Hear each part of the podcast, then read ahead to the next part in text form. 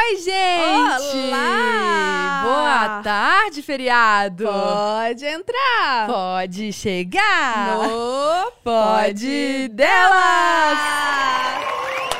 Cadê nossa mãozinha aqui?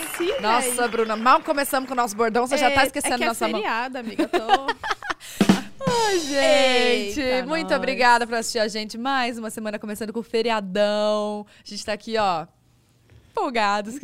Não, a gente tá empolgado porque a gente pensa o quê? Mais gente em casa pra assistir a gente, né? Exatamente. Então vem assistir a gente. Já pega e compartilha esse vídeo aí pros amigos, pra todo mundo. Chama o povo pra assistir a gente, que a gente tá aqui ao vivão pra vocês, tá bom? Tá fazendo esse entretenimento aí nesse feriado.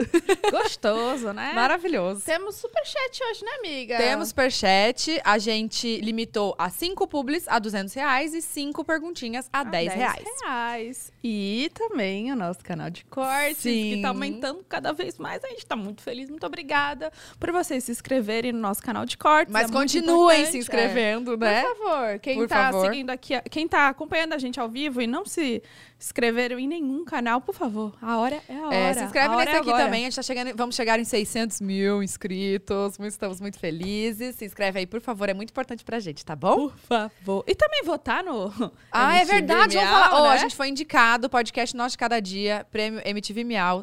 Por favor, votem na gente, tá bom? Ai, meu coração. E também no prêmio Jovem Brasileiro. Também, né, fomos indicadas. Então vai lá. A gente tá muito chique. A gente tá... Só falta nós ganhar, né, amor? Só faltando ser indicadas.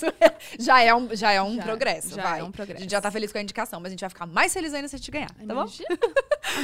E agora vamos falar dos nossos convidados. Ai. Gente, hoje é um papo assim, intelectual, entendeu? Ciência, inteligência, é aquela coisa que... eu vou me retirar, hoje tá muito avançado pra mim. É aquela coisa que vai agregar, vocês não vão se arrepender, fica aí com a gente até o final, que hoje temos Mari Berê, Manual do Mundo! Sejam bem-vindos! Obrigado pelo convite. Feliz. Olha a responsa, né? É. A nossa, né? Vocês estão querendo falar? Responsa nossa. Responsa nossa, que agora tem que ser um papo cabeça. Não. Eu tava aqui só de olho nessa bandejinha de brigadeiro, ia comer no meio, agora tem que me comportar. Não, é pra comer mesmo. Tá aí pra isso, tá? É pra gente comer. Não é de mentira, é de verdade. Não é cenográfico. Não é essa. Inclusive tem presente pra vocês depois, tá? O pessoal da doceria da Dela Dele mandou pra vocês. Ai, que delícia! Tem, tá ali, é no final só, entendeu? Pra vocês aguentarem até o final, gente. Tá. Então durante a gente mata essa caixinha e depois ganha pra levar pra comer em casa. Muito bom. Tá vendo? Top, né? Valeu a pena. Gostei, valeu. Já valeu a pena. Já valeu a pena. Bom, vamos falar dos nossos parceiros, que é a Tribe, né? Antes da gente começar nosso papo aqui, rapidão. A Tribe é uma escola de tecnologia que, assim, vocês não estão entendendo, gente. Pra vocês terem uma ideia da importância desse mercado. Só nos próximos 3 anos vão abrir mais de 420 mil. Que eu falei? 420 mil. É tipo isso. 420 mil vagas, tá? Nessa área de tecnologia. Então, e também pra gente situar aqui, porque a gente tem um público feminino muito grande, né? Que assiste a gente. Nesse nessa galera toda que é da área de tecnologia, apenas 17% são mulheres. Então, vamos mudar esse cenário, tá? Vamos. Mulherada que assiste a gente, bora se inscrever nos cursos da Tribe, tá? Isso. Curso de tecnologia, de desenvolvimento web. Programação.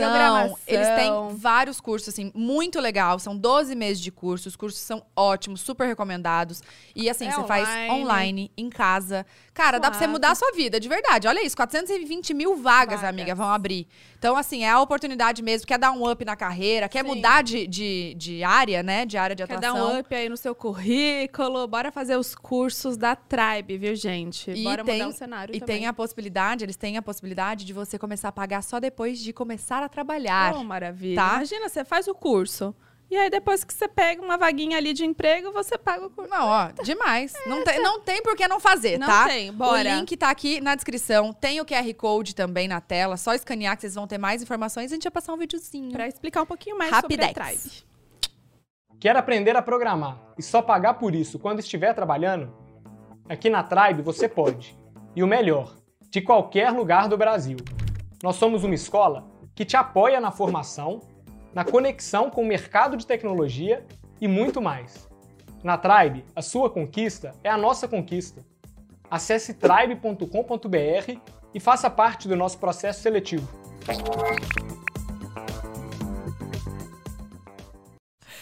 Oi! Voltamos! Gostaram? Deu pra entender melhor? Ó, o link tá aqui, hein? Caprichem. Caprichem aí. Se não perde a oportunidade. Agora vamos começar o nosso papo.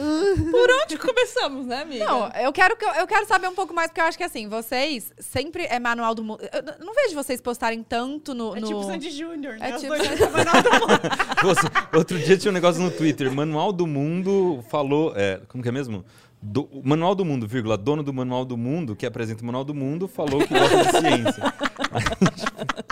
É verdade, não tem como falar. É a Sandy Júnior. A Sandy da Sandy Júnior. É a Sandy Júnior, né? É a Sandy Júnior. Vocês também. Vocês têm o Manual do Mundo. Vocês são o Manual do Mundo. É. Mas vocês têm perfis no Instagram separado, assim, que vocês alimentam esse perfil? Mas vocês focam mais no Manual do Mundo, né? É, não é igual vocês. É. Não. Ó, eu vou falar a última foto que eu pus no meu Instagram. Quando foi? Eu acho que foi quando a Melissa nasceu, não foi?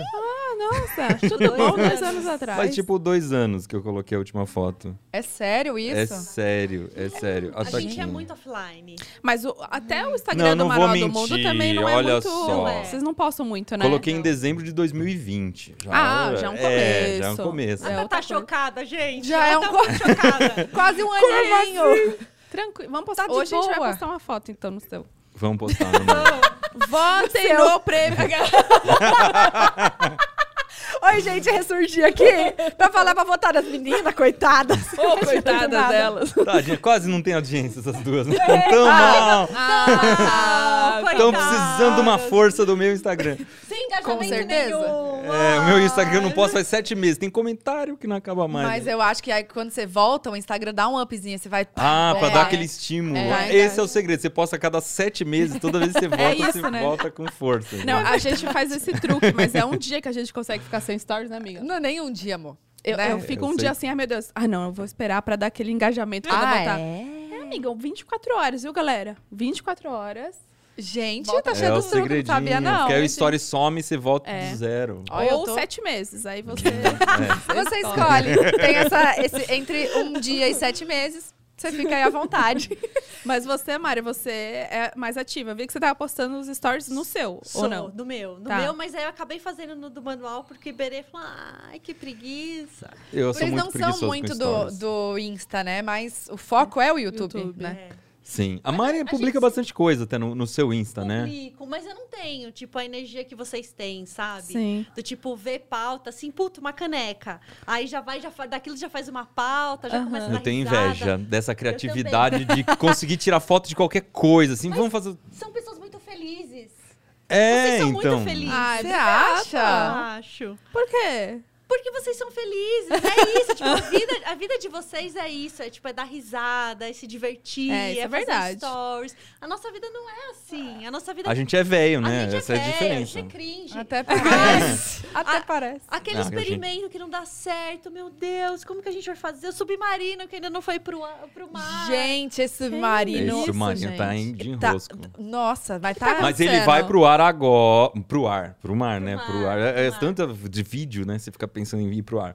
Mas o submarino vai pro mar agora no final de setembro. Mas vamos contar pra quem não sabe. A gente conta. Há 2 ou 3 anos. Ô, Márcio, você consegue só falar um pouquinho mais pertinho? Né? Mais pertinho, tá vendo? A pessoa é tão offline que nem aqui na entrevista nem consegue. Nem no microfone fala.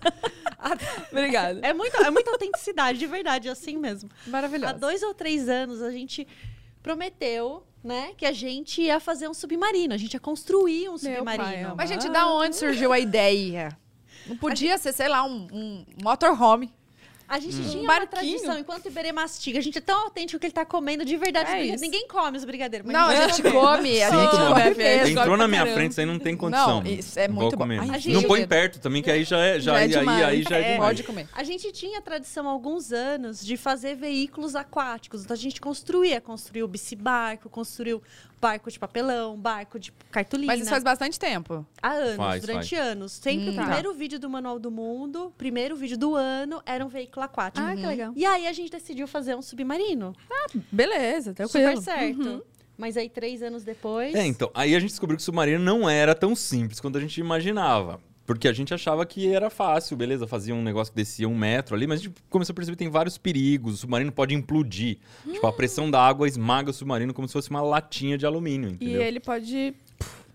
É o contrário, ele implode, tipo, ele é amassado pela água. É, e aí você tem que fazer uma estrutura muito forte. E mata a pessoa que tá dentro. Basicamente mata quem tá dentro, se acontecesse com você. Ah, bacana. Aí a gente... demorou muito tempo para chegar num veículo ok. Engenheiros, físicos, pessoal da marinha. É, aí a gente conseguiu chegar no submarino. Agora a gente tem o submarino, tá pronto. A gente já testou numa piscina de mergulho, assim, com metros de profundidade. Implodiu. Ela parou, não implodiu. Não, mas ele já explodiu. Ele já explodiu uma vez, inclusive. A gente botou muito ar comprimido num reservatório lá, ele explodiu. Mas ele, a gente mas já aí ele explodiu, foi para fora, né? Ele não, não foi para dentro. Tá. Sim, porque não tava dentro da água. É, não tava, era um teste que a gente tava fazendo lá e aí ele explodiu no teste, mas a gente já consertou e ele funcionou super bem na piscina. Nesse final de semana eu faço meu batismo de mergulho, que eu fiz um curso de mergulho para aprender a mergulhar direitinho e tal.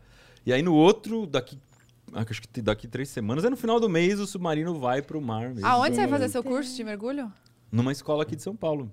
Aqui? Batismo.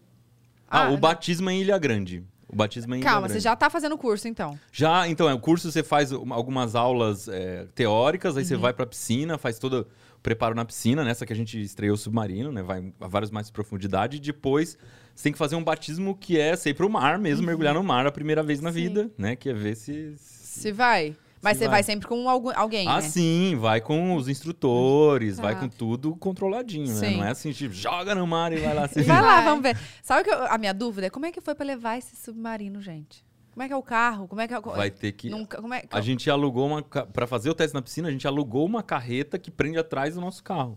Então a gente tem que colocar... Mas a gente tem uma caminhonete. Quantos metros o submarino? Qual que é o tamanho dele? Ele não é muito grande, é para uma pessoa só. Então deve ter acho que uns 2,20 de comprimento, por uns 50 de largura, 1,40 m de altura. Assim. E é muito pesado?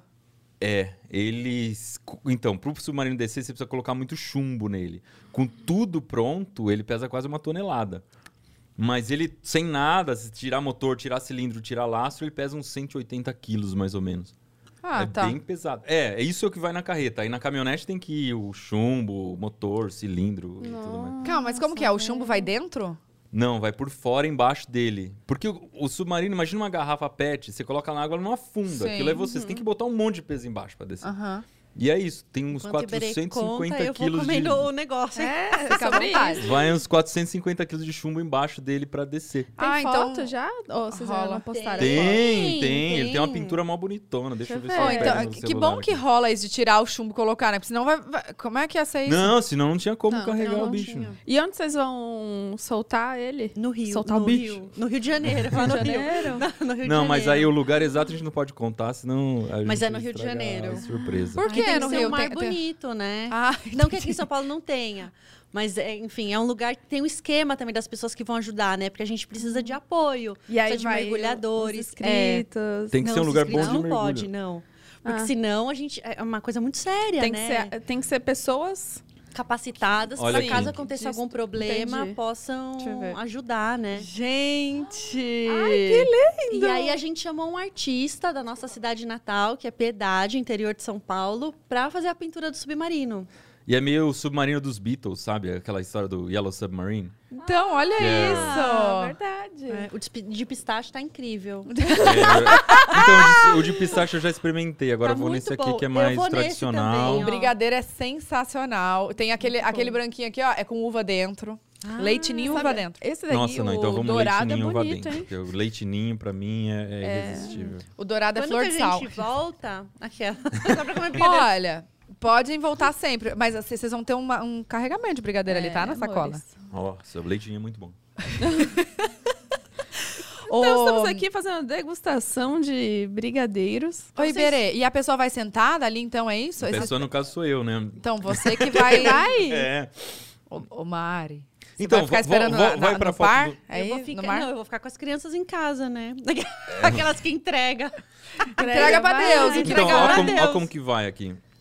Vai igual o carro de Fórmula 1, né? Ele não tava pintado ainda nessa foto. Mas você fica... É tipo um cockpit, você entra bem apertadinho.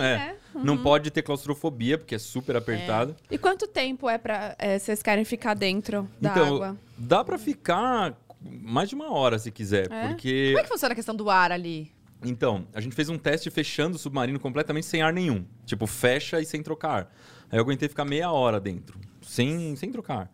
Mas a gente vai ter cilindro de mergulho jogando ar pra dentro. Então, daria pra ficar bastante tempo. Ah, é assim. Mas como que joga o ar pra dentro? Tem um... Aquele cilindro, sabe, que o mergulhador desce nas costas? Tem do lado, aí tem uma torneirinha dentro que eu abro o ar e entra. É, tá tudo conectado. E como é que não entra água, gente? Ah, amiga, é engenharia, mecânica.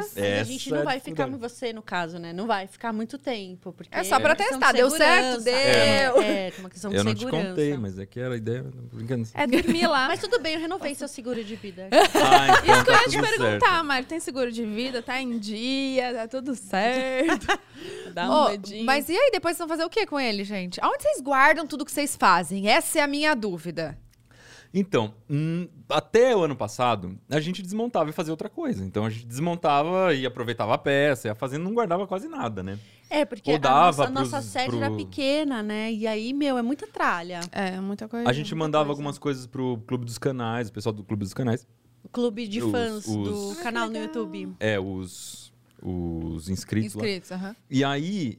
O pessoal do manual que trabalha no manual começou a achar horrível a gente não guardar as coisas que ficassem mais bonitas. Então agora eles estão organizando lá, tipo, um museu do Manual do Mundo. Então, gente, ia ser demais uma prateleira que agora tá guardando. Nossa, cara, vocês têm ideia? Fazer um museu. Gente, imagina o pessoal... Eu ia amar ir visitar. É, o submarino seria uma coisa legal de ter. Você entrar no submarino, ver como que é. Você poder entrar. É. Demais, vocês têm que fazer isso. Imagina, tipo, ao invés de... Sabe, porque normalmente a galera... do YouTube, sei lá, que é humorista, faz stand-up, aí tem gente que faz peça de teatro. Imagina vocês fazerem um museu. Outro nível, amor. Sério, como vocês não pensaram nisso antes? Pronto. Cara, eu ia muito querer ir. Vocês precisam fazer isso. Vamos. A Mari que é responsável por novos negócios. Ótimo. Eu vim aqui comer brigadeiro, falar do casamento da Tatá. Gente, eles foram no nosso casamento em Punta Cana. Pois é, eu não lembrava. A Bu tava tão bêbada que não lembrava de vocês. Queria acontecer pra vocês. Não, mas não... Era todo dia mesmo. Eu ia falar, não era todo dia, mas era. Mas foi muito bom. Mas é que a gente também tava com criança, vou defender a Bu. A gente tava com a Helena, que era pequenininha. Então a gente ficava... É, neném. A gente ficava também em função... da Helena. Olha, a gente teve que trocar uma fralda da Helena, faltando tipo 2 minutos pra Tatá entrar. No desespero. Mentira. Lá na areia. Na areia da praia, assim, aquele paraíso, aquelas cadeiras na frente do mar, o Cossiel com aquele terno azul, combinando com... Foi feito especial, aquela cor escolhida pra combinar com o mar que tava atrás, e a gente... Helena, não acredito, você fez cocô agora. E o Castanhari chegando. Ai, o que vocês estão fazendo? Trocando fralda, Castanhari. Ajuda aqui. Disfarça. A Tatá vai matar a gente. Na areia? Você estava na areia mesmo? Na areia, porque a gente não tinha nada. Gente, quando vocês imaginaram que ela ia cagar lá? É de fuder, né? Não, mas a gente imaginou, a gente levou fralda, levou as coisas tudo muqueadinho ali dentro da roupa, porque a gente sabia que podia acontecer e aconteceu. Quanto tempo ela tinha? 2 anos. 2 anos e pouquinho. Ai, gente, mas é assim, agora que eu tenho filho, eu entendo. Não tem como você sair sem levar uma fralda. E uma bolsinha com uma troquinha de roupa. Não dá. Imagina vocês no casamento, né? Segurando a coisa e a bolsinha da neném. É sempre assim. Agora, hoje eu vim pra cá sem carteira. Esqueci minha carteira. Fui lá, dei o golpe na Bruna. Falei, Bruna, paga meu café da manhã. Sempre. Porque deu um golpe, sempre. Gente, porque eu saio com a bolsa da Bia e ponho meus documentos tudo dentro da bolsa da Bia. Porque eu vou ficar andando com a minha. Você esquece depois. Você não tira. Não. Eu tô com a chave reserva do carro, porque a Bia tava dormindo quando eu saí, falei, tava a minha carteira e a chave dentro do quarto dela. Falei, deixa lá. Ela saiu só com a carcaça da bolsa. A bolsa. Tem nada dentro da bolsa. Eu peguei a bolsa e saí. Olha que louco. Mas, voltando à história do submarino. Gente, por que vocês não pensaram nisso em guardar todas as belezuras que vocês fazem? Tô chocada. Vamos conversar uma DR agora? Agora a gente tem uma sede que é maior. Tá. É, tem quantos metros quadrados, amor? Agora a casa deve ter uns 400 metros quadrados. Aqui a gente ficava numa casinha bem apertadinha. Bem pequena. Eu acho que era tipo 70 metros quadrados. Mas isso foi um processo, né? Sim. Nessa de 70, eu acho que a gente ficou uns 2 anos. Uns 3 anos nessa casa. Antes era menor ainda, sabe? A gente foi crescendo o espaço. E o nosso acervo, o nosso almoxarifado de coisas para produção é muito grande. Então, isso já demanda um espaço. Então, você imagina, a gente faz... Hoje, a gente faz 4 vídeos por semana. Então, são 4 coisas que a gente construiu. Nem todo vídeo constrói alguma coisa, mas 3 coisas por semana que a gente grava. Ao longo, em um ano, são 160 coisas que você fez, entendeu? Já enche essa sala aqui. E aí, assim, um vídeo. Ah, precisa de palito de sorvete. precisa de um palito de sorvete. A gente não compra um, a gente compra um saquinho. Que vem 50. Que vem 50. A gente usa um e guarda o resto. Nossa, vocês devem ter um... Então, assim... Amiga, já sei, quando a gente precisar de... Sabe aqueles trabalhos da escola que vai avisar a mãe um dia antes, precisa da cartolina? Festa de aniversário da Bia de última hora. Eu vou lá. De solteira de última hora. Você corre lá tudo. Encontra o que você quiser. Nossa, deve ter tudo. Tem umas coisas bizarras. Não... Imagina isso. Eu ia mais entrar, porque eu adoro essas coisas de tipo, é organizadinha? Assim, como é que é? Então, todo final de ano tem o dia da faxina, aquelas que se empolgam. Então, todo final de ano eu vou até pegar mais um brigadeiro aqui. E aí é uma briga danada, porque eu fico reclamando com todo mundo. E aí tem os nossos capitães, que são os cientistas lá, física, engenheiros, não sei o quê, que tem que tomar conta e os caras não tomam. Os caras fazem uma super bagunça. Ai, bagunceiros. Meninos, seus bagunceiros. Para de reclamar deles. Seus bagunceiros, bagunceiros. Deixa eu defender agora. A gente faz tudo na correria. Porque a gente inventa de fazer o vídeo, isso tem que estar publicado daqui 3 dias, não sei o quê. Aí tem que fazer tudo rápido, rápido, rápido. Aí você vai meio que largando a bagunça. Ah, esqueceu o negócio ali, esqueceu o negócio ali. Chega no final do ano, tá um furdunço. Aí todo final do ano a gente organiza tudo pra recomeçar o ano. E faz um expurgo, assim, também. Sim. A gente joga fora. Mas agora a gente separou e colocou cada sala... Cada capitão é dono de uma sala. Ah, isso é bom. É, estamos testando, mantendo, né, meninas? Vamos ver como é que vai... Quantas pessoas na equipe? Como é que funciona a equipe de vocês? São umas 30 pessoas na equipe que vão pro escritório todos os dias nessa sede. São 20. Caraca, gente. Mais uma galera que trabalha em casa. Mas... Tá, e todos eles são... Agora, vamos só voltar lá do começo. Como vocês se conheceram? Conta isso pra gente. Tudo bom? Eu quero saber quantas pessoas... Eu quero... Amiga, sabe por quê? Eu fico construindo a história na minha cabeça. Sim, vamos juntos. Aí eu tô tentando entender, porque eu sei que vocês não faziam nada a ver. Você é jornalista. Você fez... Terapia ocupacional, nada a ver, área da saúde, nada a ver. Tá. Da onde veio a ideia dessa ciência, gente? Juntar... Como é que foi isso? Ó, eu e a Mari, a gente se conheceu porque a gente veio fazer... A gente é de Piedade, que lá no interior de São Paulo, fizemos 100 quilômetros daqui. É perto do quê, Piedade? Perto de Biúna. Fica entre Biúna e Sorocaba. É perto, dá 1h40 de carro, mais ou menos. Tá. E aí a gente veio morar em São Paulo pra fazer faculdade.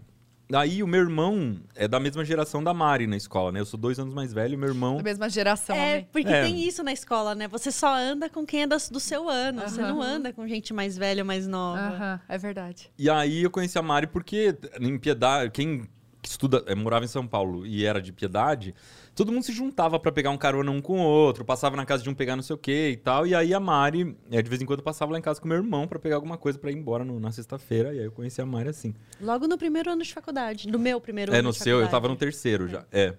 E aí... Ah, então vocês fizeram no mesmo... A gente fez USP. Amiga. Entendemos daí onde veio a ideia. E toda a capacidade de... Mas o Iberê entrou em 2002 e eu entrei em 2014. Tá querendo ser mais novinha, 2004, né?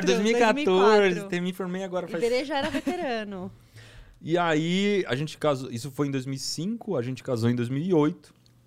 Ah, foi rápido, então? Foi rápido. Foi Ele deu um golpe em mim. Não, aqui você não vem virar esse golpe, não. A Mari... Eu tinha um Voyage 94. Chique. E era uma belezinha. Era um Voyage Sport a álcool.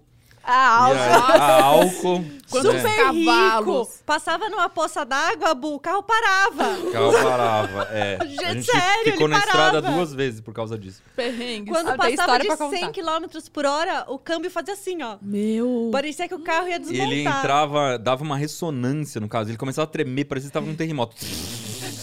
Só queria te avisar pra você ir devagar. Não, porque se você chegasse a 110, passava. Então, ou você andava 90 ou 110. 100 ali não podia andar de jeito nenhum. Velho. Chegava na Castelo, começou a tremer tudo. É o alerta radar, entendeu? Já tinha um alerta sozinho. E aí a gente casou em 2008 e a gente já meio que trabalhava junto. Então eu fazia uns freela de testar produto eletrônico pro UOL, sabe? Ah, qual câmera é melhor? Essa ou essa? E aí a Mari me ajudava a fazer tudo. Eu também ajudava a Mari no trabalho dela. A gente fazia muita trabalhava coisa. Com o quê, Mari? Eu era terapeuta ocupacional, mas eu tinha um site de terapia ocupacional. E aí eu fazia conteúdo de saúde pra esse site, tipo Drauzio Varela. O Iberê me ajudava na programação do site, porque naquela época não era tão simples, assim, não se ia comprar nada pronto, sabe? O WordPress estava meio popularizando nessa época, né? Tava começando. É verdade. É, você começa a resgatar. Eu nem sei se usa WordPress ainda pra fazer site. Se usa. Mas aí ele me ajudava também com WordPress e tal. Então a gente meio que, desde que a gente começou a namorar, a gente meio que começou a trabalhar junto, assim. Legal. E um aí, ajudando o outro, né? Foi fluindo. Entendi. É, porque meio que já começa a construção da família aí, né? Porque família é isso. Você vai meio que um ajudando o outro. Uhum. Aí a gente... Quando surgiu o YouTube, quando o YouTube começou a ficar bom, porque o YouTube surgiu com uns videozinhos muito ruins, assim, era 320x200, é um vídeo que abria porco pra caramba. Cara, né? Eu não assistia YouTube nessa época, tipo, eu não era consumidora, eu comecei a assistir YouTube há muito pouco tempo. É, então, e no começo o YouTube era só um lugar pra você largar o vídeo, você colocava o vídeo no site mesmo, né? Aí você embedava lá e colocava ele dentro de um texto. Ah, pra pegar o link e jogar no... Entendi, no site. O link que a gente começou no YouTube. Era só um depósito de vídeo. Porque era muito caro. É, porque era muito caro. Você, nessa época, antes do YouTube, você tinha que pagar um servidor pra você mandar o seu vídeo pra lá, pra deixar lá seu vídeo. Tipo o Dropbox, que a gente tem que pagar pra deixar o nosso backup de fotos na nuvem. Era assim, com vídeo, mas era muito caro. Porque não era barato. O vídeo era muito pesado, você pagava por byte ali, que era trocado. E se fizesse sucesso, você tava ferrado. Porque daí você pagava muito mais, que dava muito tráfego, você pagava por tráfego. E hoje em dia ganha dinheiro com muito tráfego. Hoje em dia, gente. Ainda bem que mudou isso aí. Nossa, lascou. Aí a gente tava curtindo, assistir coisas no YouTube, falando, não, quando começar isso aqui ficar bom, ficar com resolução boa, vamos fazer uns videozinhos ensinando umas coisas que a gente aprendeu lá em Piedade, porque a gente veio pra São Paulo e descobriu que ninguém fazia nada em casa, né? Precisa trocar uma tomada, pô, tem que chamar um eletricista, precisa pintar a parede, chama o pintor, tem que trocar a lâmpada, você chama alguém, sabe? Daí a gente... vamos fazer uns vídeos ensinando a afiar faca, sei lá, umas coisas básicas. Começou uma coisa mais... utilidades domésticas, né? Era bem mais assim. E aí a gente começou a fazer e foi dando certo. Isso aí em 2008 que a gente começou a fazer. Gente, nossa senhora, comecei meu canal em 2016, eu acho. É, por aí também. E aí, quando que começou a surgir essa coisa mais... de física, ciência, química, Foi 2011, né? Foi 2011, foi. A gente, dentro dessas coisas de fazer em casa, a gente fez umas experiências, percebeu que o pessoal gostou muito, a gente ainda tinha umas editorias, né? A gente, como o Iberê era jornalista, a gente tinha muito essa coisa de editoria, né? Uhum. Então, aqui vamos falar só de mágicas, que era uma coisa que a gente tinha. Mágicas, aqui pegadinhas, aqui ciências. A gente, origamis e dobraduras. Uhum. E aí a gente foi construindo assim. Aí em 2011 a gente resolveu falar de ciências, né? E aí toda semana, toda terça-feira tinha um vídeo de experiência. E nessa, daí o canal deu uma arrancada brava, assim. Qual foi o vídeo que deu o boom? Vocês sabem? Ah, teve um de congelar água em um segundo, né? Acho que hoje ainda é o segundo vídeo mais visto do canal. Ah, porque tinha a propaganda da Trident, né? Tinha uma propaganda da Trident, que o cara pegava um Trident, jogava dentro de uma jarra e congelava a jarra na hora, assim. Então era a ideia eu lembro disso. De mostrar refrescância. E aí a gente descobriu que eles tinham usado na propaganda, que era um sal que você dissolvia na água, e na hora que você jogava alguma coisa, esse sal cristalizava. E parecia que você estava congelando a água. E aí, a gente fez a experiência, ó, tem uma propaganda atrás e tal, eu descobri um segredo, é isso aqui. Jogava e tal, e ficava... O efeito é muito legal. E esse vídeo bombou, deve ter uns 20 milhões de views hoje. Assim. E, gente, vocês têm ideia que, tipo assim, era uma época que o Google não era o Google. Assim, eu acho que a galera não tinha esse costume tanto de... Porque eu, no colégio, por exemplo, era realmente dicionário, você pesquisava na biblioteca. Era Yahoo, né? É verdade. Nossa. Então não tinha essa coisa. Por isso que cara, vocês foram os pioneiros real, assim, de ensinar as coisas. Porque hoje em dia a gente quer alguma coisa, YouTube, né? Digita lá, já tem o videozinho aprendendo. Mas na época que vocês começaram, foi uma... Meu Deus, que inovação foi essa? Vídeo, né? Sim. Porque, então, a nossa pretensão era essa. Por isso o nome Manual do Mundo. Era ter um portal... em que a pessoa poderia encontrar qualquer coisa lá. É assim, um manual do mundo inteiro, de qualquer coisa, principalmente qualquer assunto, em vídeo. Porque em texto já tinha os blogs.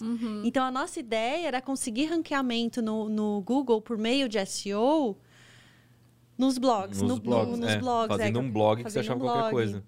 Caraca! E a grana rolava com AdSense, né? Não com vídeo, como rola hoje. Como assim? Aqueles banners que tinha nos sites. A propaganda ficava no texto, né? Não era no vídeo. O YouTube nem tinha programa de parceria. Sim. Então... não. Isso nos blogs, você tá dizendo. Ah, eu lembro. Na época. Isso eu lembro. Tá, mas calma. O blog... Vocês tinham um blog? O Manual do Mundo. A gente era um site. Era um site. Por isso que a gente começou no YouTube. Porque a gente não tinha grana pra pagar servidor. E aí jogava lá. Vídeos.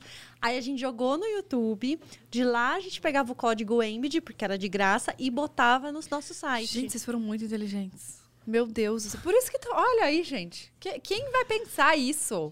Cara... Mas era um começo na internet que todo mundo lutava muito pra conseguir publicar de graça, como fazer pra não pagar, como... A gente tava no comecinho. Então, esse site da Mari, né? O Mariana Terapeuta Ocupacional. O meu TCC na faculdade foi um blog que eu fiz já estudando como que fazia pra um blog dar certo. O meu TCC era isso, como fazer um blog dar certo.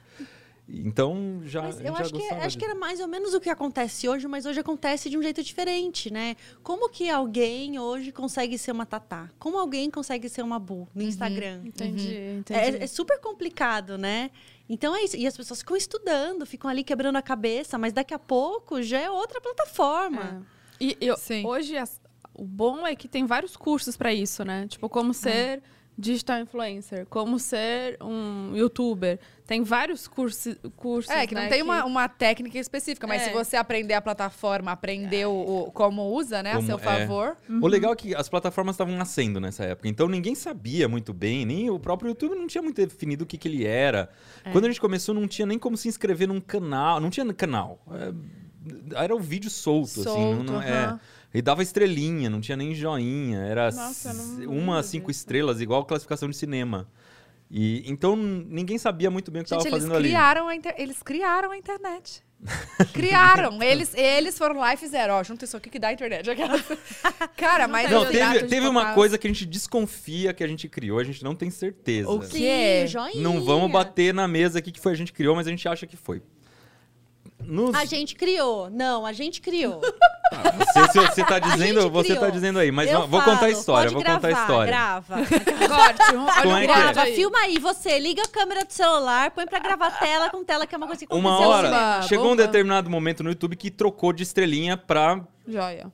Pelo joia. O joia chamava thumbs up. Que era tudo em inglês, né? Que tá tudo em inglês. Então era thumbs up, thumbs down. E, meu, a gente falou, como que a gente vai pedir pra alguém falar thumbs up no vídeo, gente? Que thumbs up? Aí eu e a Mari chegou uma vez à noite, que palavra que a gente vai usar? Eu tava deitada no sofá, você chegou do trabalho. Eu lembro, exatamente. Sentou, eu tava lá, deitada no sofá e, ai, meu Deus, lá vem o berê. Tô morta de cansaço, querendo conversar. Aí... Lá vem. Que palavra que a gente usa, bem fácil, bem simples, pra substituir essa tranqueira de thumbs up, que ninguém sabe o que é um thumb up, né? É. Aí a gente ficou pensando, eu não lembro quem chegou. Chegou um brainstorm de várias palavras, joinha. Vamos pedir para as pessoas darem joinha. E ninguém tinha falado essa palavra ainda, joinha. Aí a gente falou, gravou com o meu sobrinho lá, na época ele tinha uns 3 anos, ele fazendo joinha no final. Pegou. E aí pegou. Hoje em dia, se você falar dar um joinha, todo mundo sabe o que é. As pessoas entendem. Depois o Facebook entrou com like, as pessoas começaram a falar like. Uhum. E hoje em dia você... Tanto like, no YouTube ainda tem bastante joinha, mas as pessoas pedem bastante like. Mas a gente criou joinha. E aí era uma palavra que acabou emplacando. Não, emplacou muito, muito. Eu falo joinha também. Like. Também falo. Não falo. Aliás, a gente precisa resgatar o joinha, né? A gente precisa voltar a pedir joinha no final do vídeo. Precisa colocar uns joinha. Editor, se você tá assistindo aí, o nosso editor... já deixa no briefing. Já bota aí. Tá. Fala. Não, a gente tava conversando sobre... né... Como que é essa... A história de vocês, né? Como começou, assim, né? É que eu já tô querendo chegar... No... Não, é porque a gente pula de assunto. Eu tô querendo chegar no... Quantas pessoas na equipe? Vocês falaram umas 30, 20, né? Mas depois... Como que isso virou trabalho, assim? Como que... Porque pelo que vocês estão falando, vocês tinham outro trabalho, né? E aí, quando é que... O Manual do Mundo é o nosso... Em 2012... A gente, depois, né, que a gente decidiu, então, isso vai ser trabalho mesmo, a gente montou um plano. Porque você tem que montar um plano, né? Você não pode simplesmente jogar as coisas assim pro alto. Uhum. A Mari era fogo, viu? Falar pra vocês. Ela botou umas 5 metas, assim, ó. A gente tem que ganhar tanto, tem que guardar tanto, tem que ter pago tanto do nosso apartamento, que era financiado, né? Tem que pagar tantos por cento do apartamento, não sei o que, não sei o que. Eram umas 5 coisas. Eu escrevi tudo numa folha de sulfite, essas coisas. Colei dentro da porta do guarda-roupa. E aí, toda vez que a gente abria a porta do guarda-roupa pra pegar uma roupa, tava escrito aquele negócio lá que tinha que chegar lá. Aí eu falei, ó, então o compromisso tá aqui, ó. Tá escrito, tá registrado na porta do guarda-roupa. Quando chegar nisso, eu quero poder largar o emprego e fazer só isso. Porque a ideia era que primeiro eu deixasse emprego, depois a Mari. E aí chegou, quando eu tava chegando perto, a Mari começou a ficar nervosa. Ai, meu Deus do céu, agora lascou, vai ter que fazer isso. Porque dá aquela dúvida, né? Vou trocar o certo pelo duvidoso. É, sim. Mas ele fala isso, mas quando eu precisava de ajuda pra montar o meu site de terapia ocupacional, ele me fez fazer uma lista de pautas, porque ele achou que eu não ia levar a sério. Essa é o exercício que todo mundo me pergunta. Você também tem que fazer exercício. Não, as pessoas vêm me perguntar. Como é DR aqui agora, né? Vou montar um canal no YouTube, qual que é a primeira coisa que eu tenho que fazer sucesso? Daí eu conto essa história. A Mari veio pra mim, não, eu quero fazer um blog, não sei o que, me ajuda. Eu falei, olha, eu ajudo, mas não quero que seja um negócio, você vai publicar 3 textos, depois eu vou gastar uma semana pra programar isso aí, você vai ficar lá. Eu falei, então faz o seguinte, faz uma lista de 52 pautas, 52 ideias de post. Oi? Por que 52? Porque 52, o ano tem 52 semanas. Se você fizer uma lista de 52, é um ano de publicação que você tá garantido ali, é ideia pra um ano. Vamos arrumar 52 convidados. Aí a Mari... Agora. Mas hoje é um exercício fácil pra vocês fazerem, porque vocês já têm a manha. Uhum. Mas quando você tá começando é muito mais difícil. E aí a Mari chegou, deu uma semana, ela veio com 52 coisas. Aí eu falei, não, agora eu vou fazer. Agora... E essas 52 alimentou esse blog por mais de um ano, porque aí teve um monte de ideia que surgiu a partir dessas 52. Com certeza. E eu? Você acha que eu queria marido encostado? Quer largar o emprego pra você tentar sair fora, né, meu? Ué, tem que cumprir a lista, mas não é? Tá certo. Ai, quero largar o emprego. Mas aí, ó, bateu todas as metas, pronto. Deixei o emprego, a gente alugou uma salinha lá no centro de São Paulo. Era uma coisa muito primária, assim, no começo. Uma sala... Não é bonito, assim. Não, era uma sala toscona, quente, tosca. Sem ar-condicionado. Banheiro, a bacia, o vaso sanitário do banheiro era cor de rosa. Aqueles super bem... Aqueles bem velhão. E vocês já alugaram, porque não dava pra fazer de casa? A nossa casa, ela era menor que esse estúdio aqui. Tinha 30... Então era pequena, viu? A gente já fazia de casa, né? Até essa locação a gente já fazia de casa. É, aí eu fiquei em casa uma semana depois que eu deixei o emprego, porque aí a Mari começou a enlouquecer, né? Eu virei a casa de ponta cabeça. É, não dá. Eu não aguentava ficar em casa o dia inteiro, dentro de um apartamento de 35 metros, você gravando. Aí tirava tudo debaixo da cama, montava aquela coisa de tripé, não sei o que... Luz, eu sozinho me gravando, porque a Mari tava trabalhando nessa hora, né? Normalmente ela me ajudava de noite, quando eu gravava de noite, de madrugada. Aí não, tava sozinhão. Falei, não dá, vou alugar uma salinha. Aí tinha um prédio bem porco lá perto de casa, que funcionava das 7 às 7, por isso que o aluguel era barato, porque ele fechava às 7 da noite. Era horrível, porque chegava às 6h50, o porteiro interfonava. Meu, tá na hora de descer, tem que descer, porque não tenho, tô saindo agora. E aí a gente montou lá, né? E aí começou a ficar séria. Depois de 6 meses, eu passei a ficar full no manual também. É. E aí a gente foi contratando as primeiras pessoas. Contratamos um estagiário que ajudava a editar. E depois veio o segundo. É, e aí assim foi indo. Aí a gente alugou uma casa, que já era maiorzinha, mudamos pro Butantã. E aí foi crescendo aos poucos. Vamos chegar na hora que você quer. Da equipe, fala, amiga, pergunta. Não quero mais. Não, agora a equipe é composta por 30 pessoas, 20 remotos, né? Não, 20 presenciais. Isso, 20 presenciais e 10 remotos. E o que tem na equipe? Quantas pessoas, tipo assim, 5 são isso, 10, me conta, quero saber. A produtora é dividida em departamentos, né? Então, tem o departamento comercial, tem o departamento de comunicação, tem a criação, tem o administrativo, tem a zeladoria. Então, tem a pessoa que faz a limpeza, tem a pessoa que cozinha para essa equipe, porque todo mundo almoça lá. Tem a pessoa que gerencia essa estrutura, então tudo tem que estar limpo, os computadores têm que estar funcionando, a cadeira, tem que ter cadeira para as pessoas sentarem, tem que ter papel higiênico nos banheiros. Tem a pessoa que toma conta dos contratos, dos pagamentos, tem a pessoa que edita, tem o assistente da pessoa de edição, tem a pessoa que controla os freelas, tem roteirista, tem físico, tem músico, tem engenheiro, tem as pessoas do comercial... Sim. Tem os jornalistas. Produtor. Nem consigo lembrar. Tudo isso é fixo de vocês? Sim. Fixo. Tá, e quando é a hora... Isso é legal, até para as pessoas que assistem, de saber, assim, quando é a hora de contratar, né? Quando que vale a pena você montar a sua equipe mesmo? Porque a gente tá numa era... que é muito... As pessoas falam muito de freela, de terceirizar e tal. E aí, por que vocês acham interessante de montar essa equipe de vocês e não terceirizar? Qual que é a hora de... Eu preciso realmente contratar, sabe? Eu acho que cada caso é um caso, né? Uhum. Eu acho que o primeiro exercício de todos é a pessoa olhar para o que está fazendo como um negócio, né? O que você faz é um negócio ou o que você faz é só tirar foto de bonito e postar no Instagram, né? Ou fazer vídeo bacana para pegar o dinheiro ali e gastar em pinga no final de semana.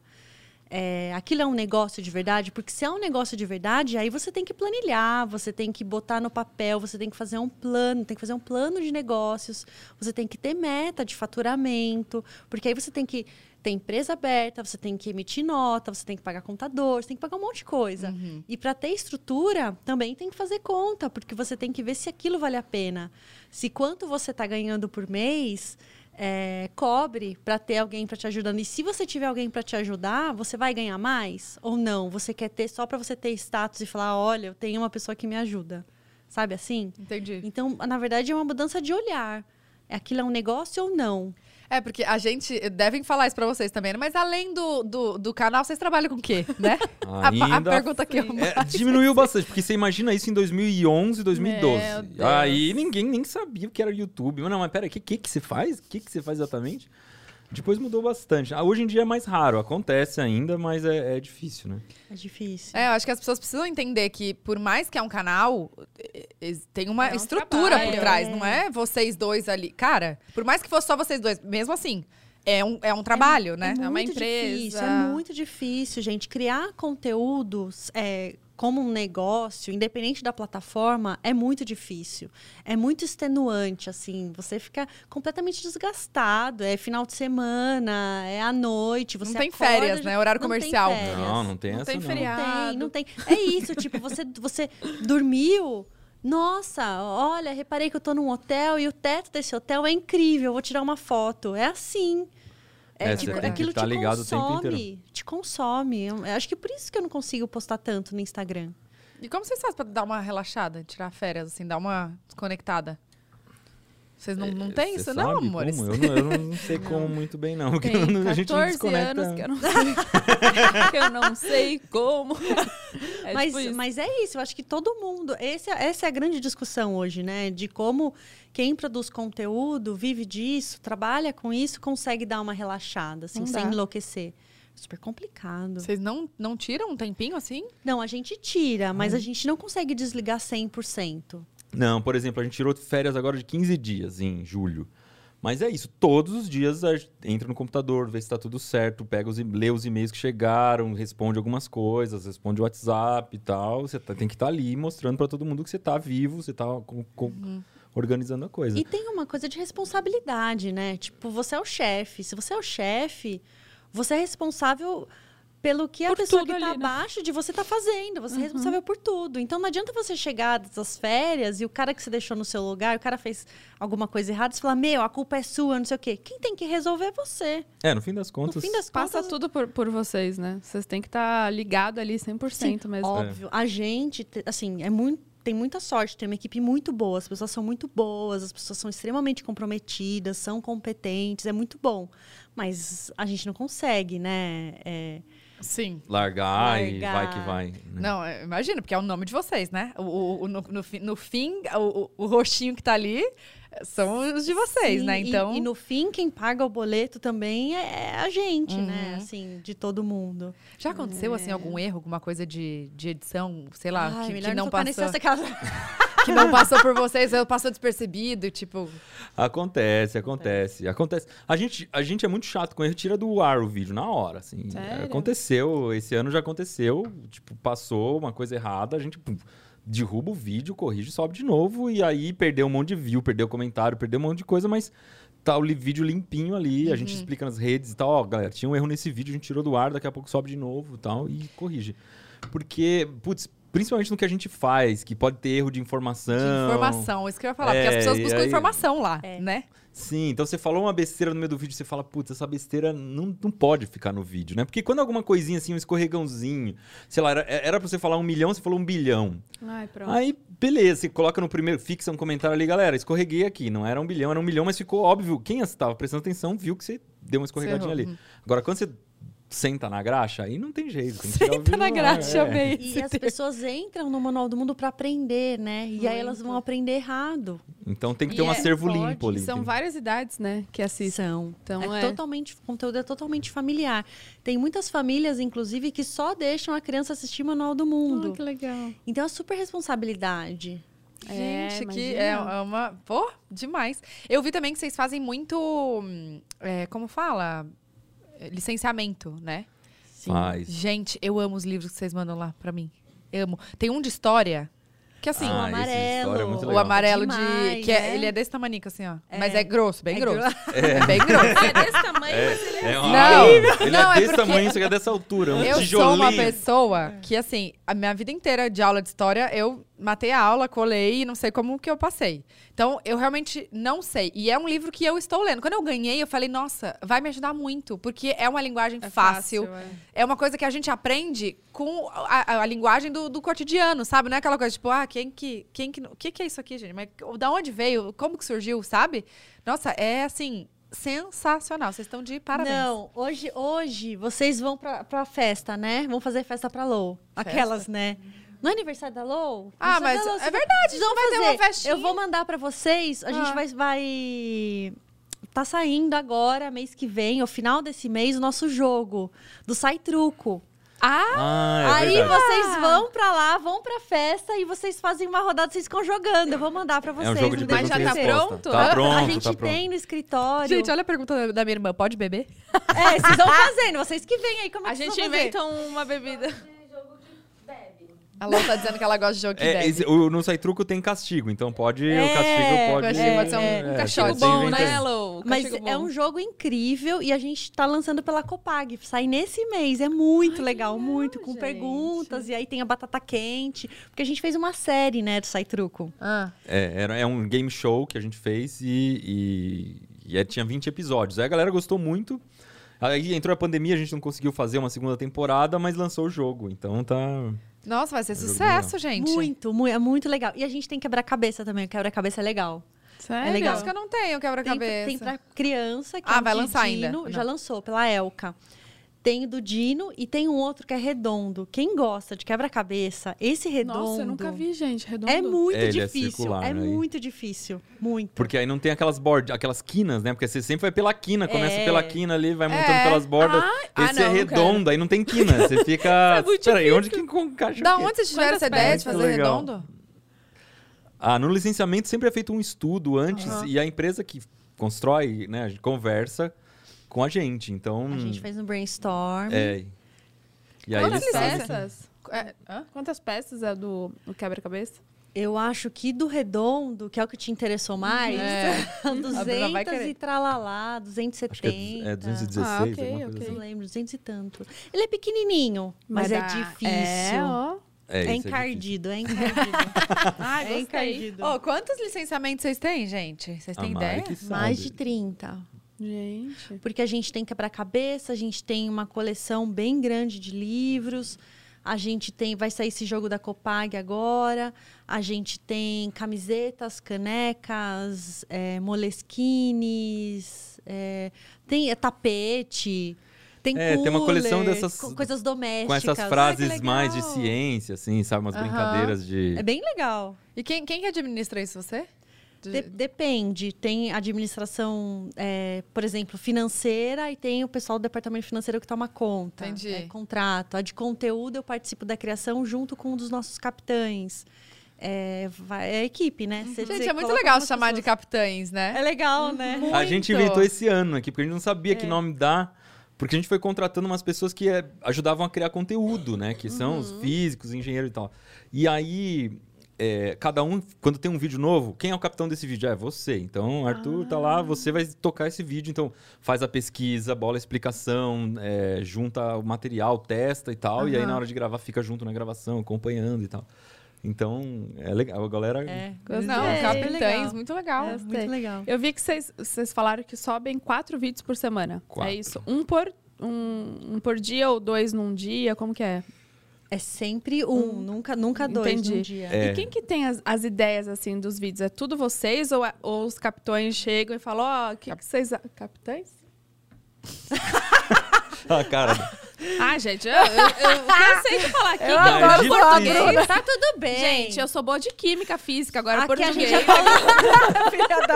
Eu adoro. É que a gente é muito amiga há muito tempo, então a gente tem uma intimidade que a gente se zoa o dia inteiro. Aí às vezes o povo pode até achar. E o meu português é péssimo. Que bom que... matemática. Só não vamos entrar. Inclusive, ela tem várias ideias de vídeos pra vocês, tá? Na questão de vocês física. Misturaria o direito de... já pelo menos acertou o nome do sal químico aí. Iodeto de potássio. Iodeto de potássio. Opa, tem esse vários mesmo. Experimentos. Tá de parabéns. Iodeto de potássio, aquele... água oxigenada. Viu como eu sou boa?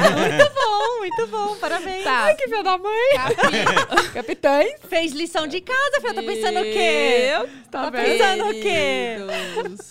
H2O. Muito bom.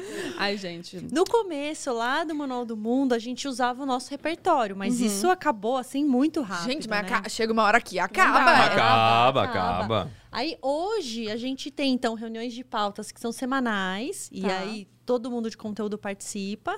E a audiência manda também muitas sugestões, né? Ai, que bom. Tem muito bom. Deve ter muito físico, né? Que assistem vocês e, tipo... Tem muita gente que fala, não era assim, não era pra fazer assim ou não. Tipo... Os comentários, os inscritos. O que acontece com o pessoal especializado é que eles querem ir mais fundo. Então, vou dar um exemplo. A gente fez uma experiência que a gente conseguia ver radiação. Você faz uma câmara de nuvens que você faz e tal, coloca um elemento radioativo lá dentro e você começa a ver uns rainhos saindo, assim, você enxerga a radiação. Isso saindo. É muito legal, porque vai você no colégio entender da radiação, que o trem só fala da radiação e não mostra o físico. Aí um cara da Marinha escreveu pra gente, olha, eu trabalho aqui no Centro de Desenvolvimento da Marinha, que tá fazendo submarino nuclear, e a gente fez esse teste aqui pra... fazer um treinamento com o pessoal que vai operar o reator nuclear do submarino. Tudo bom. E aí, se vocês quiserem aqui ver como é que a gente fez, porque a gente está conseguindo usar césio em vez de usar tório. Césio é muito radioativo, só eles podem mexer. Não, a gente não tem acesso a césio. Césio não dá. Não, então. Não dá. E aí... Vou até pegar um pão de queijo. Pegou três, olha lá, gente. Tá vendo? Veio três uma vez até. Mano. Ela tá chorando. Saiu. Ela tá chorando. Ai, pronto. Mas Césio, até pra quem tá ouvindo, Césio é uma coisa extremamente radioativa, que causou aquele acidente em Goiânia na década de 80. Nossa, eu não sei o que é. Ele é ele brilha no escuro e aí as pessoas desmontaram o equipamento lá que tinha Césio, passaram no rosto pra brilhar e tal. Foi um raio-x que foi parar no lixão, alguma coisa assim. Na década de 80. Muito sério. Recente? E aí o pessoal abriu aquela máquina e pegou, porque, imagina, colorido, colorido ali, neon. E aí as pessoas levaram para casa e foram passando de mão em mão. E as pessoas foram se contaminando. E aí a pessoa, tipo, comeu com a mão suja daquilo. E é gravíssimo. Muitas pessoas morreram, né? Muitas e outras ficaram com sequelas. Hoje ainda existem muitas pessoas que são sequeladas dessa época. Meu, acho que é muito sério. Tem uma série, alguma coisa assim disso? Não tem um documentário? Não sei, mas talvez tenha. Porque é um assunto que assim... Caraca! Isso tem onde? Era uma máquina de raio-x, falou? Eu acho que era uma máquina... Era radioterapia. Porque a gente conversou com uma física lá da USP, ela falou que hoje em dia não se usa mais, era uma coisa que na época usava. Então, por causa desse acidente, eles mudaram inclusive o protocolo de segurança, não foi isso? De descarte? Porque ficou largado lá num lugar. Essas coisas não Quem descobriu foi uma pessoa que fazia reciclagem. Do ferro velho. Gente. Nossa, gente. Meu Deus do céu. Mas é que tá, a gente lança o vídeo, aí vem um monte de especialista comentar, não, porque vocês não fazem aquilo, vamos além, vamos fazer... Então, depois desse vídeo de radiação, um cara que era especializado em medir radiação emprestou um contador de radiação pra gente, um contador Geiger, sabe? Ele mandou, falou, ó, eu trabalho produzindo esse equipamento, mandou pelo correio emprestado, assim. Aí a gente fez mais um vídeo testando umas coisas. Que legal, então é tipo uma equipe... de inscritos foda que vocês têm, cara. Não, muito legal. No submarino, né? Chegou muita coisa legal no submarino. A gente tem muito orgulho, assim. As pessoas... Ai, que legal. É muito legal. Gente, mas é que dá um pouco de medo também, que é aquela história, não dá pra errar, né? Você fala... Por isso que a gente tira do ar. Entendi. E por isso que a gente contratou gente muito qualificada pra trabalhar com a gente. Porque Aí você pisa num terreno firme, né? Não vou falar besteira. Qualquer dúvida, vem cá, Pena, Arthur, Fernando. E como vocês fizeram para selecionar essas pessoas? Foi indicação? Vocês abriram? Dificílimo. Eu ia falar isso, deve ter sido muito. Mas o Submarino foi legal, né? Do Submarino eu fiz uma prova. Eu falei, vou fazer uma... Preciso contratar alguém para ajudar a construir Submarino. Onde você acha alguém que constrói Submarino? Não tem. Marinho. Aí eu falei, vou fazer... É, se eu te conhecesse, você podia ter se chamado. Ó, né? Perderam. Acho que eu tava... Tô ocupada em outro. Tô fazendo foguete. Que, aliás, vai ser a próxima pauta. Ai, gente. Pronto, e estamos criando uma linha. Pronto, vai ser. Vamos lançar foguete. Ai, que bom. Tá feito. Ai, eu vou conseguir colocar todos os meus dots. Gente, rapidão. Vocês vão fazer um foguete? Tá no plano. Ninguém sabe disso. Bomba! A Mari tá se comprometendo aqui, ó. Não, retiro. Não é que é ao vivo, relaxa. Porque assim, quando eu prometo essas coisas, tudo bem. Porque sempre tem que passar pela Mari. Quando eu prometo, ninguém acredita muito. Porque, putz, Iberê tá falando isso, mas depois a Mari vai barrar. Agora a Mari falou... Agora eu tô domesticada. Eu falei pra ele que agora eu tô domesticada. Eu faço tudo que ele pede. Você falou que queria fazer um foguete, então você faz. Tudo bem. Se vira. Faz aí. É que tem aquela história de a gente prefere ter paz do que ter razão, né? Vai lá. Vai lá. Sei como é que é. Tamo aí. Tá. Como que é? Mas pra contratar a pessoa pra construir o submarino, eu fiz uma prova de 20 questões e eram mó difíceis, assim. Eram umas questões, ó, do naipe, assim. Eu tenho um compressor que tem um reservatório de 8 litros de ar.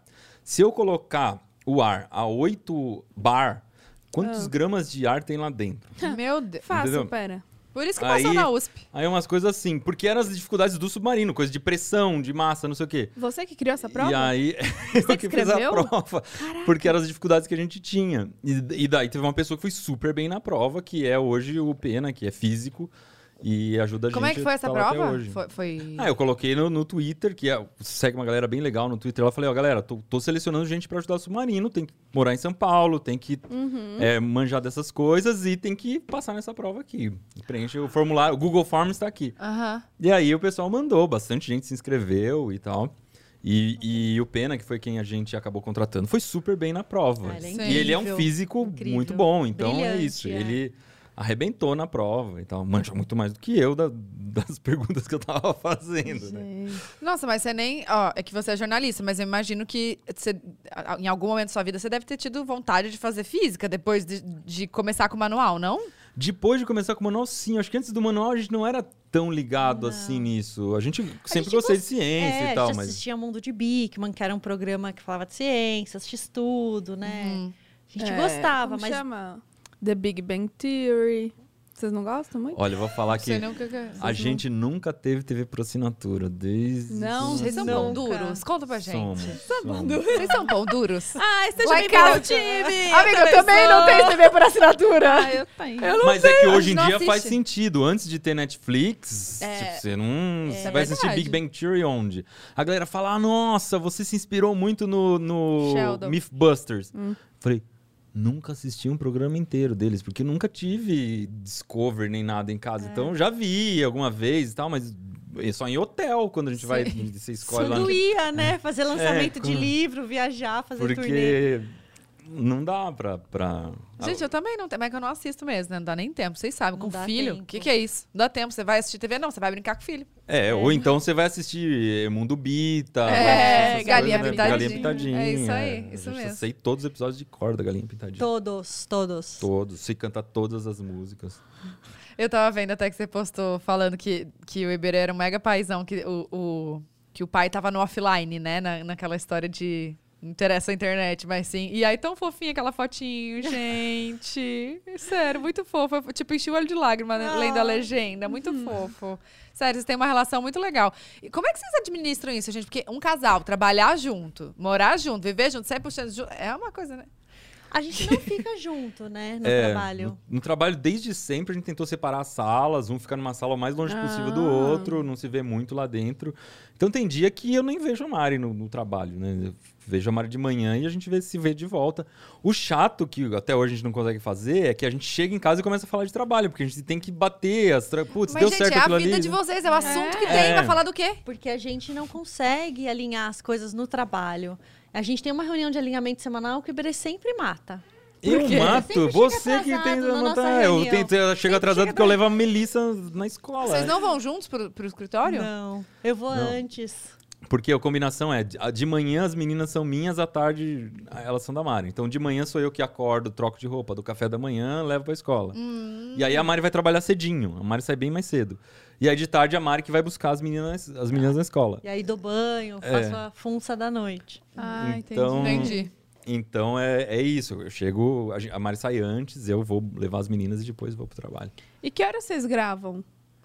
Como que é? Horário comercial. Inclusive, a gente achou fantástico esse podcast ser durante o dia. Sério? É, por quê? Porque quando é à noite, já acaba com a gente. Acaba. Porque a gente dorme muito cedo, né? A gente... Tipo 9. É. Né? É. 8h30, a gente já tá de pijama deitado. Ai, que delícia. Ontem eu tava tropeçando na própria sombra. Eu falei, nossa, deve ser muito tarde. Porque eu fui ler pras meninas pra dormir.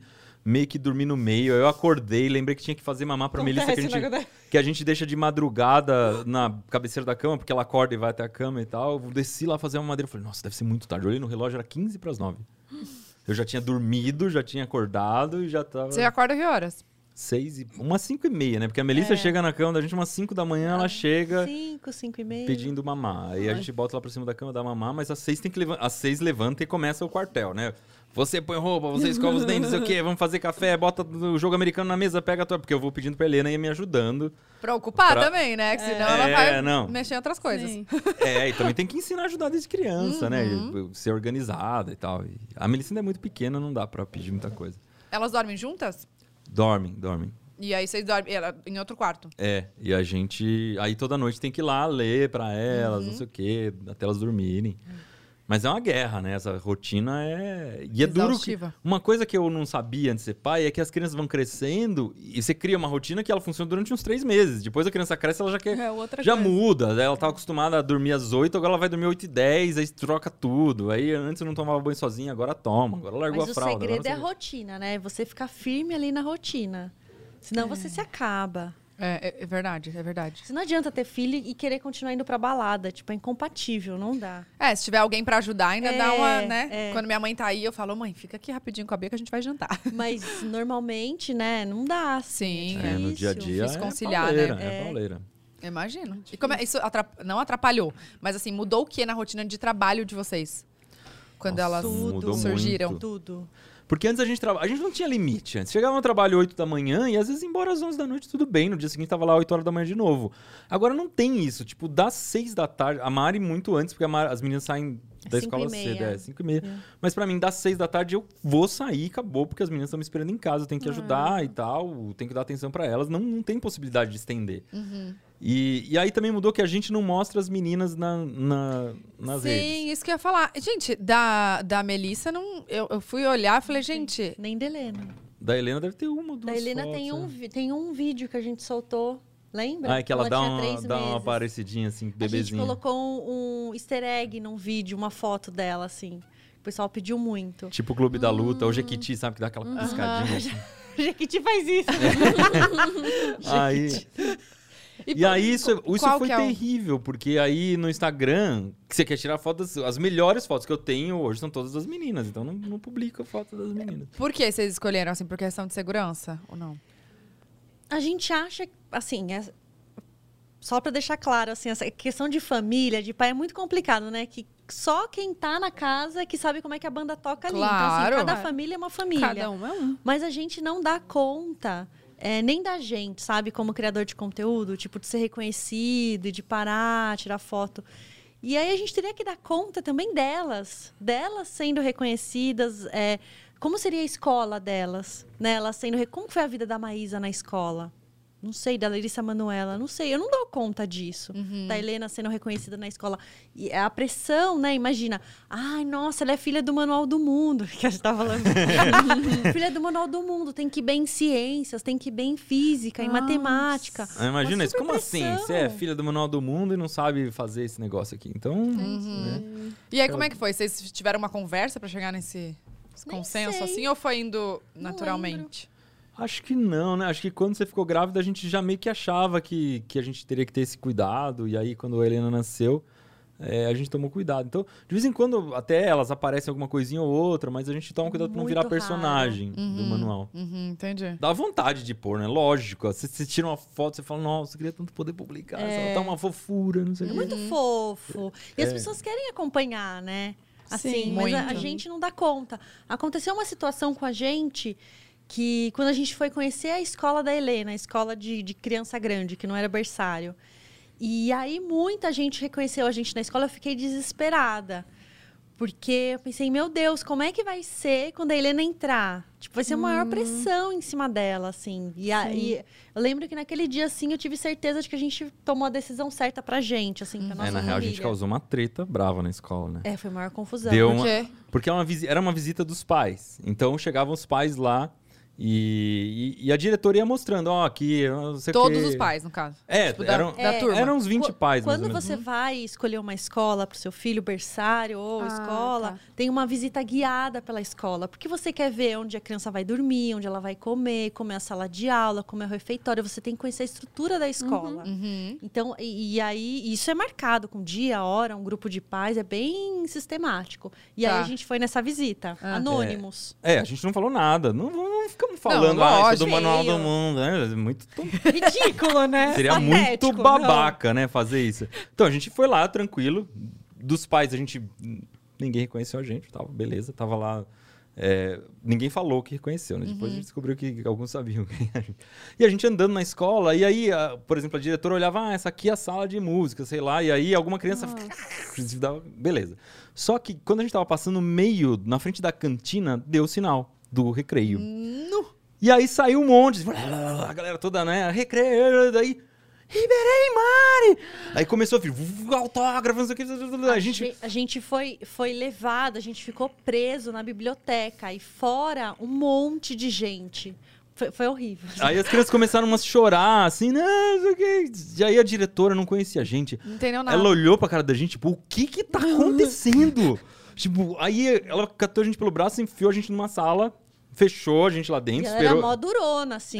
Mó séria. Super durona. Aí acabou o intervalo, as crianças voltaram. E ela falou, não, agora contem pra gente o que aconteceu. A gente explicou, então, a gente tem um canal no YouTube e tal. E elas reconheceram a gente. Um pequeno canal no YouTube. Aí, daí ela entendeu e tal. E a gente falou, caramba, e como que vai ser, né, na escola agora? Quando tiver uma festa junina...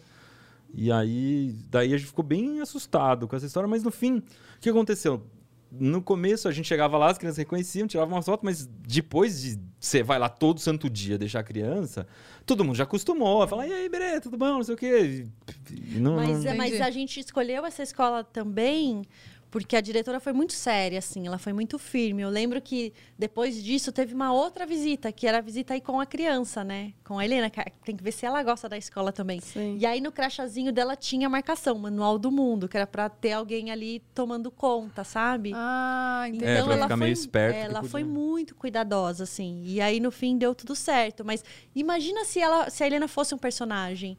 Né? Isso ia acontecer duas vezes. Ia acontecer por causa da gente e por causa dela. Você sabe que hoje a gente sai com a Bia e o pessoal reconhece a Bia. Porque a gente tá, a gente tá de máscara, né? Então, às vezes, as pessoas cagam pra gente. Aí enxergam a Bia, tipo, cadê a Tatá e o Júlio? Então, tá aqui. A Bia não tá sozinha. Essa sabe? Menina tem dono. Então, às vezes, a gente... Eu até... que agora é pandemia e tal, não... Tem muita gente sem noção, infelizmente, fica encostando, que quer pegar a criança no colo, né? Que fala, gente, pandemia, amor, tudo bem? Né? A gente tem maior, assim, é muito fofo o carinho que as pessoas têm com a nossa filha. Demais. Depois que a gente virar pai, porque agradar a gente é dar alguma coisa pro nosso filho, né? Aí é isso. É agradar nosso filho. E aí as pessoas são demais, assim, eu recebo muitas mensagens de cara. É muito, assim, só que a gente nem... Foi uma coisa tão natural que a gente... Sabe aquela coisa de... A gente posta tanto tudo que foi... E aí até falo pro Júlio, eu falo, gente, mas como é que vai ser no colégio? Como é que é isso aqui? Que eu não sei como é que vai ser. Me dá esse medo, entendeu? Que ela ainda não chegou na fase do colégio. Acho que quando crescer mais, vocês têm que dar uma freada, sabe? Porque enquanto é bebê, daqui 3 anos ninguém nem reconhece mais. Mas acho que vocês lidam com isso melhor do que a gente, né? Porque o público de vocês é diferente do nosso. O nosso público, mesmo assim, né? O nosso público, ele é mais calmo. É mais tímido. É mais tímido, é mais contido. O público de vocês tem mais energia, né? Então é isso. O Júlio, se ele vai pro shopping, se ele vai pra praça de alimentação, a galera, tipo, vai... A gente não vai. Então, vocês já sabem lidar. A gente não consegue muito. Vocês já lidam com isso. A gente não lida com isso. Entendi. Nosso público, ele é mais tímido, mais quietinho, assim, né? Entendi, entendi. E mesmo assim, então a gente, enfim, não tem essa experiência. Uhum. Vocês já têm, acho que vocês vão tirar de letra isso. É, a gente tá indo assim, deixa a vida me levar, né? Porque não tem como ficar prevendo, também a gente não sabe. E é o que eu falo, eu criei realmente o Instagram dela pra salvar as fotos, pra ter lembrança. Tipo, se a minha mãe tivesse feito isso comigo, eu ia amar, eu acho, sabe? Porque lógico, não é, nossa era não era, era digital. Mas foi como realmente um álbum. E depois, se ela quiser seguir ou não... E também eu acho que é diferente, porque você trabalha com Instagram. Tipo, não tem como fugir disso. A vida é isso. Tipo, a gente teve uma opção que dava pra... Ah, que bom que vocês conseguiram. Dava, porque... É isso, eu não tomei o Instagram, eu não atualizo, faz 7 meses. Então não faz muita diferença se tem fotos, não, entendeu? A minha maior fonte de renda é o Instagram, né? Quantas fotos você coloca por semana? Tá pós-gravidez, que roupa que ela usa agora, que roupa que ela usa pra amamentar. Tipo, é isso. Sim, é isso. É porque às vezes a gente se culpa um pouco, eu fico tipo, gente, é agora. Só que as pessoas pedem, e aí eu recebo umas mensagens tão legais, assim, de tipo, nossa, tá, tô em depressão, eu tô com crise disso, e eu vi os vídeos da Bia, tô muito calma, tipo, me ajudou muito. Ai, obrigada. Ela é demais. Ela tá muito esperta, né? Tá muito. E aí eu fico aquela coisa, tipo, ai, que bom que pelo menos tá ajudando nesse lado, sabe? Porque, né, a internet tá tão pesada, aí você vê uma coisa leve. Uma coisa mais amigável, né? Sim. Agora eu quero fazer outra pergunta, que é dúvida de pessoas, como eu, que tem uma filha menor que a deles. Como é que... elas ganham muita coisa, tipo, enviam muita coisa pra elas? Ou não? Não, é mais pra vocês. É mais pra gente. Mas porque você ganha muita coisa, não tem o que fazer com tanta coisa? Não, eu dou bastante. Mas a questão é assim, a Bia ganha muita coisa. Mas ela tem que entender que ela não vai ter tudo. Então, qual a minha dificuldade de educar ela pra ela entender que não é fácil ter as coisas, sabe? Guarda. A gente esconde uma boa parte dos presentes. Esconde e guarda pro Natal. Por exemplo, você ganha agora, você guarda. Depois você dá aquilo no Natal. Entendi, fazer algumas coisas mais... uma ou duas coisas. Porque se deixar, gente, todo dia ganha coisa. Aí vai todo dia dar presente, a criança não vai valorizar nada. Não dá. Não, e uma coisa que eu faço também é... tem hora que é não e pronto, sabe? Ah, eu quero aquele negócio. Não é hora, não cabe em casa, não vou comprar. Sim. E aí, às vezes, arma um berreiro, não sei o quê, fica revoltada, chora, quer se pular do carro, mas... Quer se pular. Criança, sinto né? muito, criança, é. Normal. Sinto muito. A vida é assim, é esse não e não, e pronto. E aí, vai ter que lidar com essa frustração aí de... Que é super importante pra ela, super. Sim. Porque senão é isso, vai achar que tudo é fácil, não vai valorizar as coisas, começa a jogar coisa no chão. Muito medo disso. Acho que tem que ter uma... É bem... Eu sou mais durão em casa. A Mari é mais coração mole. Então eu tenho que ser, gente, lá em casa é o contrário. O Júlio deixa tudo. Eu que fico, não vai fazer isso. Não. Eu que sou a durona. Eu quero. O que a gente faz? Mas o duro é quando começa a argumentar. Aí... A criança. Aí fica mais legal ainda. Começa a argumentar. Não, mas agora pode, porque ontem não sei o quê. E você deixou aquele dia. E... Nossa, tem que ter resposta pra tudo, né? Tem. E obrigada. É duro. Meu Deus, imagina. Tá, agora eu quero perguntar de qual foi o experimento que vocês fizeram que vocês gastaram, tipo, mais dinheiro. Submarino. Nossa, Submarino. 3 anos. Foi muito tempo, né? Muito caro. Quanto, vocês sabem? Planilhado certinho, assim, não. A gente não tem, mas daria pra comprar um carro fácil. Mais de um carro. Porque imagina... 100 mil.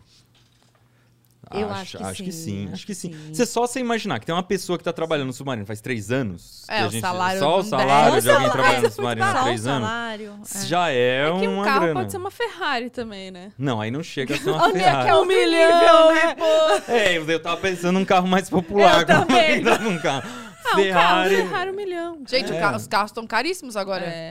Um carro antes da pandemia. Antes da pandemia. O carro agora, qualquer carro 2010, ele tá valendo um ouro. Mas o que acontece? Então tem isso. Aí, sei lá, tem que fazer o curso de mergulho. Aí tem que comprar só os vidros que vão na janela do Submarino. Então aí é um acrílico. É blindado? É um acrílico especial, de 2 centímetros de espessura, sabe? Uma coisa super... precisa comprar uma mangueirinha. Tem que ser a mangueirinha das galáxias, sei lá o quê. Então tudo é muito complicado, fica caro. Tem uma estrutura de ferro embaixo que segura o lastro. A chumbo, 450 kg de chumbo. Aí você vai ver o preço do chumbo, R$19 o quilo. Entendeu? Gente... Meu Deus. É. Mas somando. É um projeto que se você for ver... Gente, então já deve ter ido muito mais dinheiro. Quantos... É. Mas qual que é a ideia dessa? Quantos vídeos a gente tirou a partir do submarino, entendeu? Qual... É isso. Não é um, não é um investimento no submarino, é um investimento numa série de vídeos. E é um vídeo super legal, né? Assim, é um projeto muito legal. É como se fosse uma superação. Outro passo, assim, pro Manual do Mundo, né? Construir um submarino de verdade, que funciona de verdade.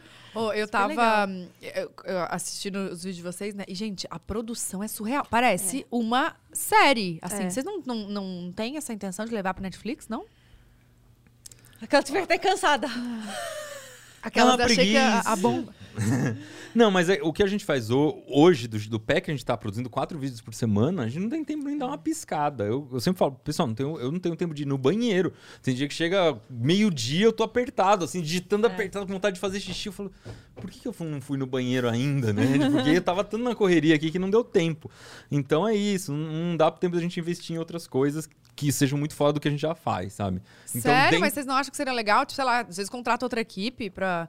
Pô, imagina, gente, vocês no Netflix. Gente. É, a gente acha legal. Mesmo. Eu acho que... É, amiga, já rolou, eu tô achando que tem planos aí, eles não querem falar muito. Já rolou esse convite? Não, não tem. Não? Não, nunca rolou. Pô, ia ser demais. Demais. Eu acho que vocês... Acho que é tipo o Castanhari, assim, que devem passar os vídeos de vocês nos colégios, né? Pra ensinar. Isso passa bastante. Ah, todo dia eu recebo no Twitter uma foto de um projetor. De um projetor com vocês lá. Tem um vídeo que a gente fez de como funciona um motor. E aí é um motor cortado no meio, que a gente explica tudo. E aí passa no CFC, sabe aquele curso de tirar a carta de motorista? Aí direto o pessoal manda, nossa, tô tirando carta, olha aqui o vídeo do motor, não sei o quê. E é um vídeo gravado, sei lá, em 2014. Cara, é muito legal. Hoje. Imagina, você tá lá fazendo aula e você assiste e fala, vou olhar esse canal aí. E aí tem tantas outras coisas. E agora? Sabe o que eu quero falar? Do Guinness Book, gente. Nossa, velho. Incrível. Gente, vocês têm ideia? Vocês estão no Guinness Book? A gente tem 2. Não, eu sei, mas vocês têm ideia? Tem ideia? Oi, tudo bom? Deu um certo trabalho aquela lá. Eu ia falar que essa tinha sido a mais cara de todas, mas acho que o submarino foi mais caro. Mas essa experiência também foi... A da pasta de elefante foi power. Mas ela era do YouTube Originals, né? Que são aqueles vídeos que o YouTube patrocina a produção. Então... Ah, tá. Deu uma suavizada. É, aí foram eles que bancaram o vídeo. E aí a gente tem o outro Guinness, que é do maior canal de ciência e tecnologia em língua portuguesa. Que a gente ganhou do mundo. É, né? Que a gente ganhou quando fez 10 anos de Manual do Mundo. Caraca. Mas é isso, a gente tem plano de bater mais recorde, hein? Com certeza. Ano que vem a gente já vai botar na esteira aí mais uns pra bater. Ah, gente. Qual? Não dá pra falar? Não, se a gente falar, vem os loucos querer bater antes. Não, aí a gente... Nossa, eu vi enquanto tem que ser meio secreta, né? A produção disso. Várias pessoas. Nossa, eu fiquei chocada. Tipo, no dia mesmo que vocês iam fazer, tipo, ai...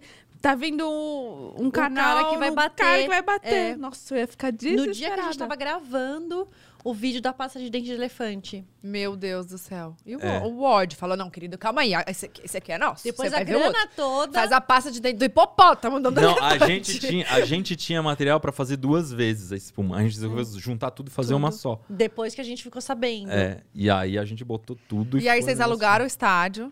Alugamos o estádio. Gente, que legal. Super produção. Foi o maior perrengue, né? Foi super difícil. A Mari quase teve um infarto. É, porque começou a chover. Aí tinha... Só pra vocês terem uma ideia, tinha a equipe de produção da produtora, né? Todo câmera, assistente, não sei o que, diretor. Aí tinha contra-regra, o pessoal da arte, tinha bombeiro, tinha catering de comida pra todo mundo comer. Só essa galera devia dar umas 80 pessoas. E os inscritos. Aí a gente chamou os inscritos pra assistirem. Mas aí começou a chover, então tinha lanche pros inscritos, tinha que colocar todo mundo num lugar que era coberto, não sei o que. Foi uma maluquice total. Gente, sabe aquele dia que você chega em casa e faz... Nossa. Não, pegando chuva, né? E eu não sei, a gente se mete nessas coisas. Não sei o que a gente tem na cabeça. A gente arruma essas encrencas. Como é que surgiu a ideia? Tipo, a gente vai bater o Guinness Book. Sei lá, eu acho que a gente tem problema. Porque a gente faz o negócio, aí depois se mata. Fala, nunca mais vou fazer.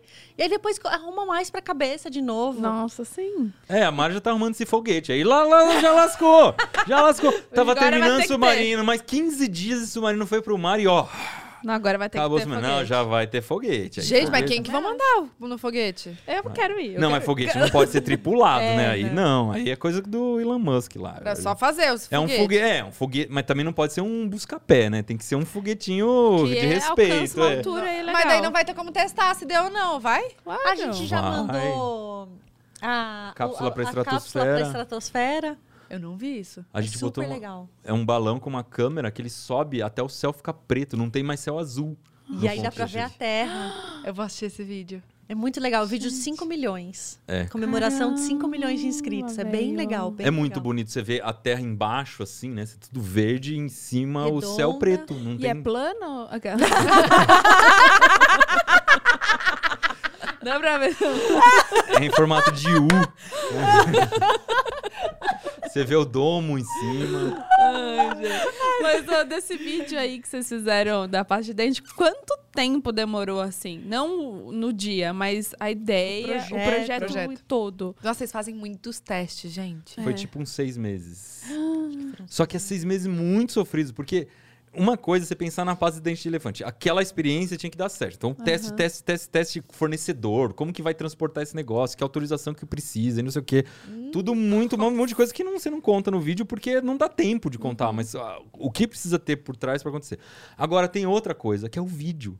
Então, que roteiro que vai ter? Quem que vai fazer esse roteiro? Quem que vai gravar? Quem vai ser o diretor? Como é que, com que câmera grava? Que produtora que a gente vai contratar? É, sabe? Então, tem uma diária, não sei onde, tem uma diária pra papai, maquiagem, não sei o que, prepara o dia anterior, ensaia. E isso tudo não vê no vídeo, né? Você só vê o resultado final. E quem faz essa produção é vocês mesmos. De pensar, tipo, a cabeça pensando de vocês. Dependendo do projeto, sim. É, nesse caso, mas desse aí, da parte desse caso, a gente contratou uma produtora pra ajudar a gente, que fez a parte audiovisual, né? Não foi? Mas a equipe era interna. Mas a gerência de projetos praticamente era interna. Tudo interno. A imagem tá bem bonita. Nossa, gente, parece uma série real. Tá bem bonita, as cores. A qualidade surreal. Nossa, eles testando as cores. Tipo, gente. Não, eu gostei muito desse vídeo que tem... quando você traz o negócio do futebol, uma placa assim, aí as pessoinhas, tipo... ai, eu achei isso demais, genial, sabe? Pra mostrar exatamente puxando o balde. O balde. Isso, nossa, e quando a gente puxou o balde, na hora de bater o recorde mesmo, todo mundo puxou e aí esqueceu que tinha que ficar lá pra fazer a medição. A galera saiu comemorar. Eu comecei a correr igual uma louca. É, porque começou a chover. Bem nessa hora que a gente puxou, começou a chover. E tinha que medir. Senão a gente ia chover e ia dissolver a espuma. A gente ia perder a medição do Guinness. Eu saí correndo igual uma louca. Rígido. Ele é super rígido. É, como é que funciona? Você fala, oi, Guinness, tudo bem? Eu vou fazer isso. Você chama eles, é isso? Você tem que submeter, assim, na real.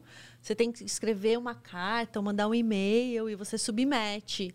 É, olha, tenho essa ideia, eu acho que o meu dente é o maior dente do mundo. E aí eles fazem lá uma seleção que eu não sei como é, se já existe esse recorde ou não, e aí eles entram em contato com você. Ah, entendi. Só que eles têm uma série de critérios. Inclusive, as pessoas estão mandando muito pra gente um vídeo, tá rolando esse vídeo no Instagram. De um cara que fez uma pasta de dente de elefante muito grande, muito, muito grande, com várias casas, assim, é um terreno muito... gigante, bem colorido, um terreno todo colorido. Quem já viu esse vídeo sabe qual vídeo que eu tô falando. E a galera fala assim pra gente, olha, alguém derrubou o recorde de vocês. De fato, no vídeo, é muito maior. Com certeza é maior, com certeza é maior. É maior, mas não bate a gente no recorde, porque não seguiu as regras. Não segue os critérios do Guinness. Porque, por exemplo, na espuma do Guinness tem que fazer tudo dentro de um recipiente só. Porque na hora que a gente pensou, pô, pasta de dente de elefante, vamos fazer 500 potinhos, a gente joga todos ao mesmo tempo e enche um campo de futebol. Aí na hora que você for ler as regras, tem que ser tudo num pote só. Porque senão fica fácil, você faz milhões de potinhos. E aí nesse vídeo o cara usa uma meia dúzia espalhada.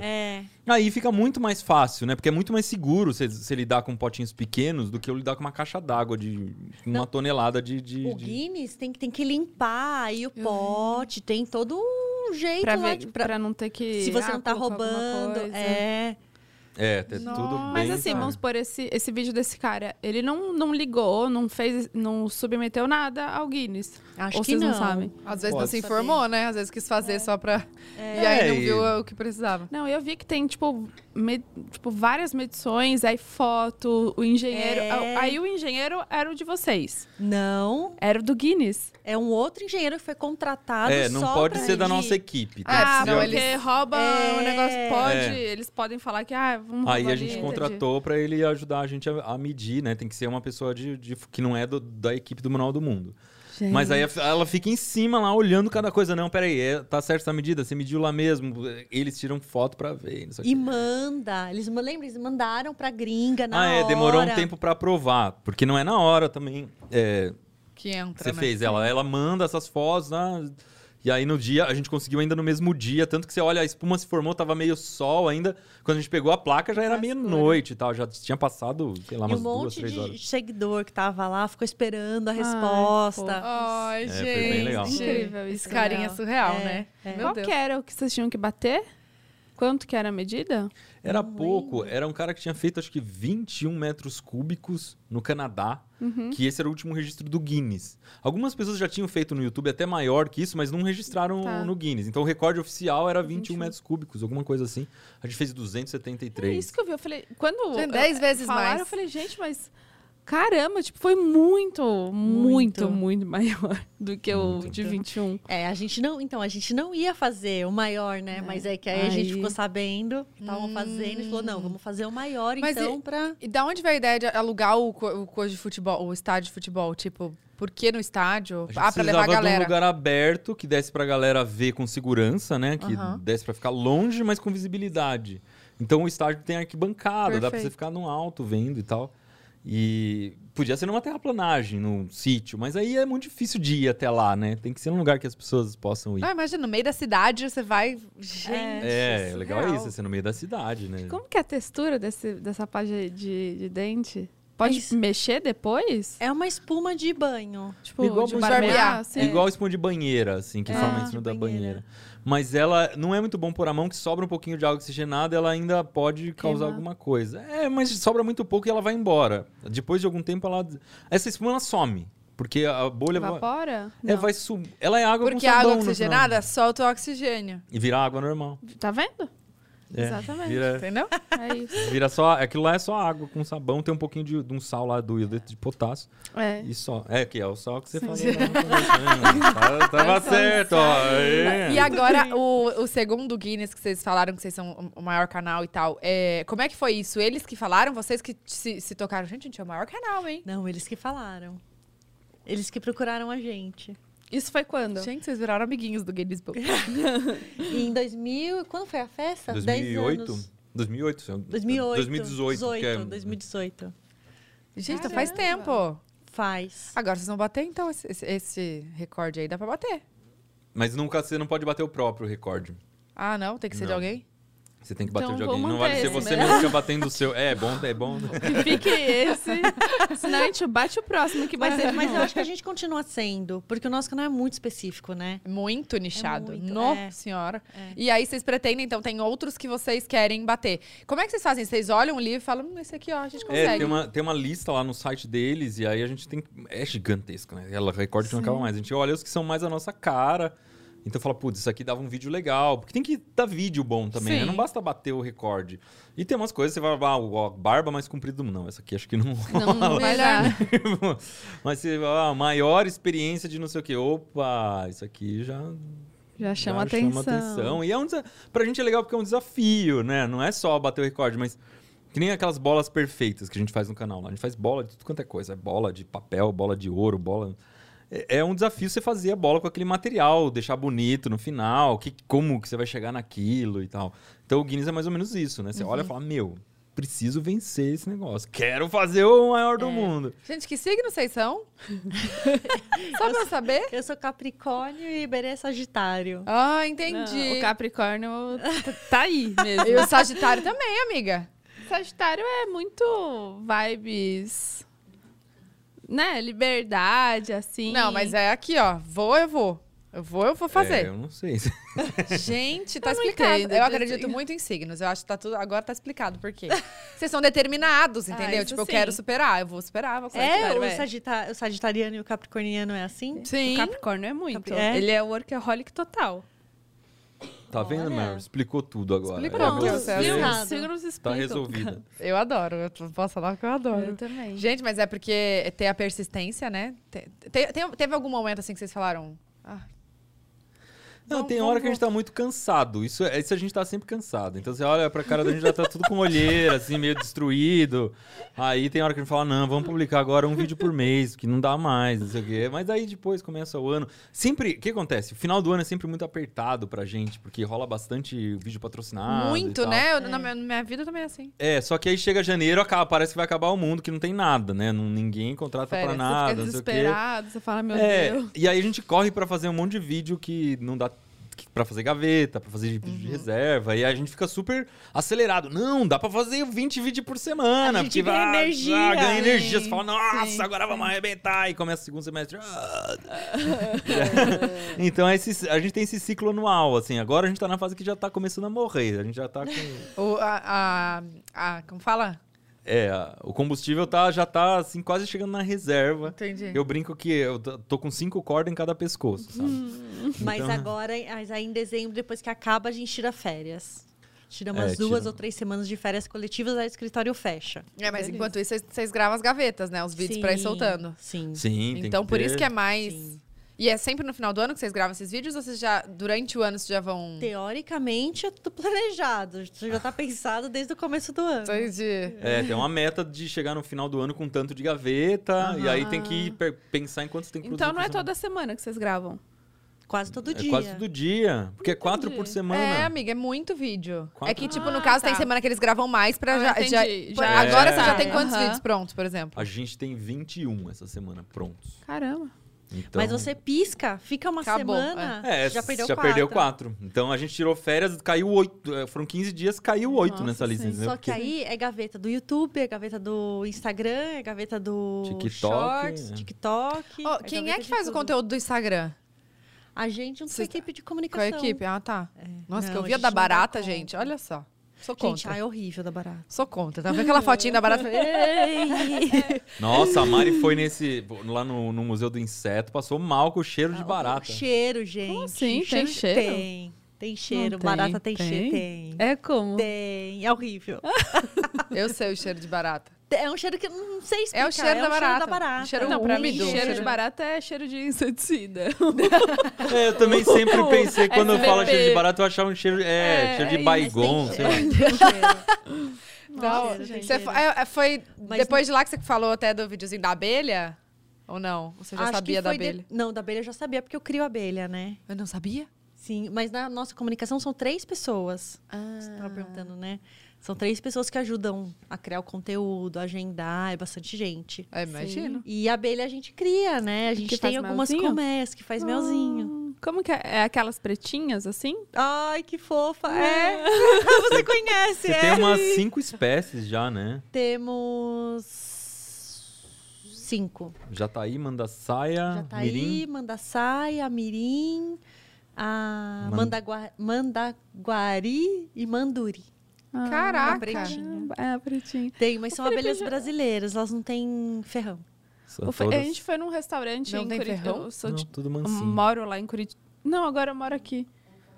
Acabei de me mudar. Não atualizou ainda. Não, desculpa, meu... Não dá um refresh.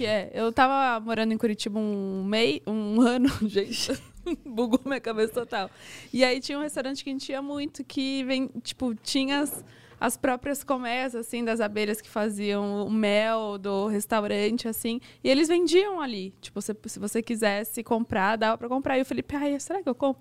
Eu falei, olha, eu nunca criei, nem sei por onde começar, mas a gente pode começar, entendeu? Mas quase que a gente comprou. Mas como é que mexe nisso? Você que mexe?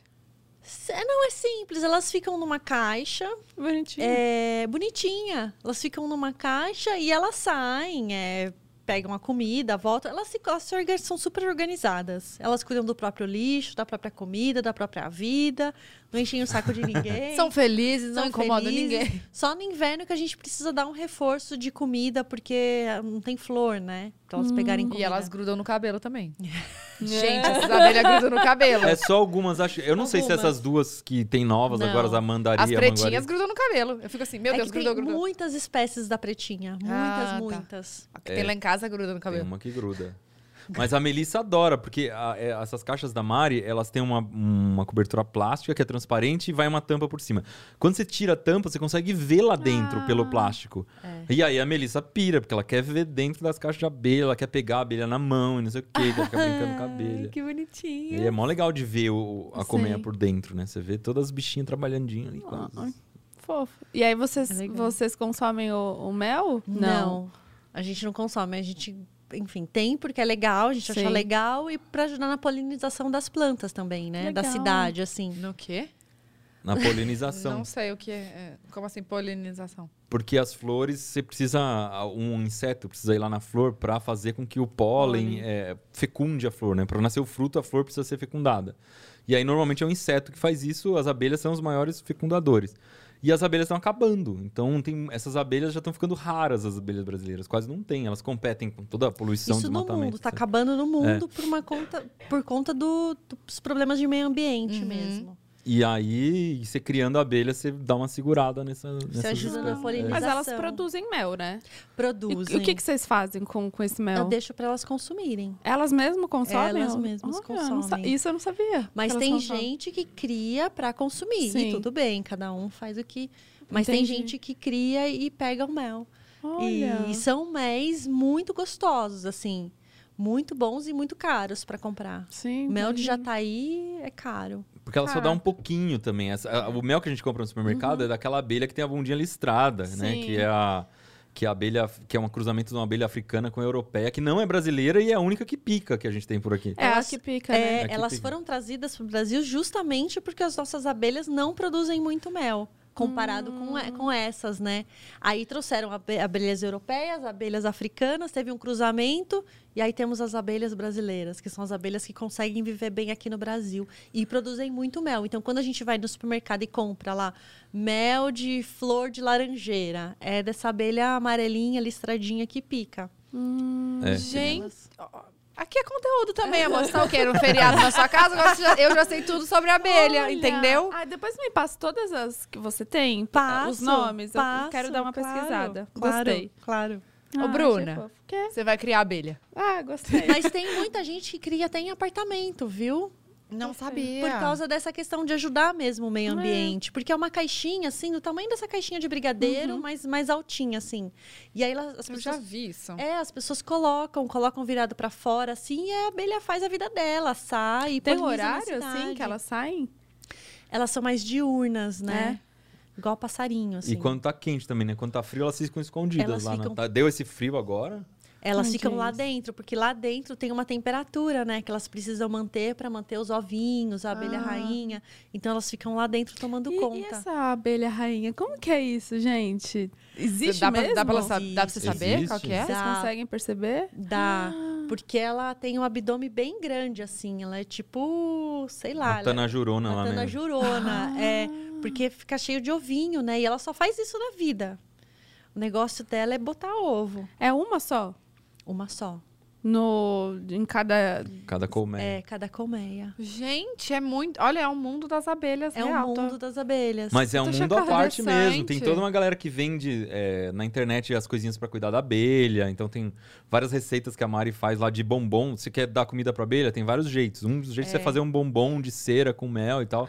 Mari faz esses bombons, é mó cheiroso, dá vontade de comer. Eu ia perguntar isso que você falou. Tipo, no inverno você alimenta mais elas. Com o quê? Eu alimento de dois jeitos. Ou faço uma mistura de água com açúcar, aí eu fervo a água com açúcar, faço meio a meio, 50%. E aí coloco num potinho dentro da casinha delas. Ou faço também um bombom de pólen, que eu compro pólen, misturo com mel e depois eu selo esse bombonzinho com cera de abelha.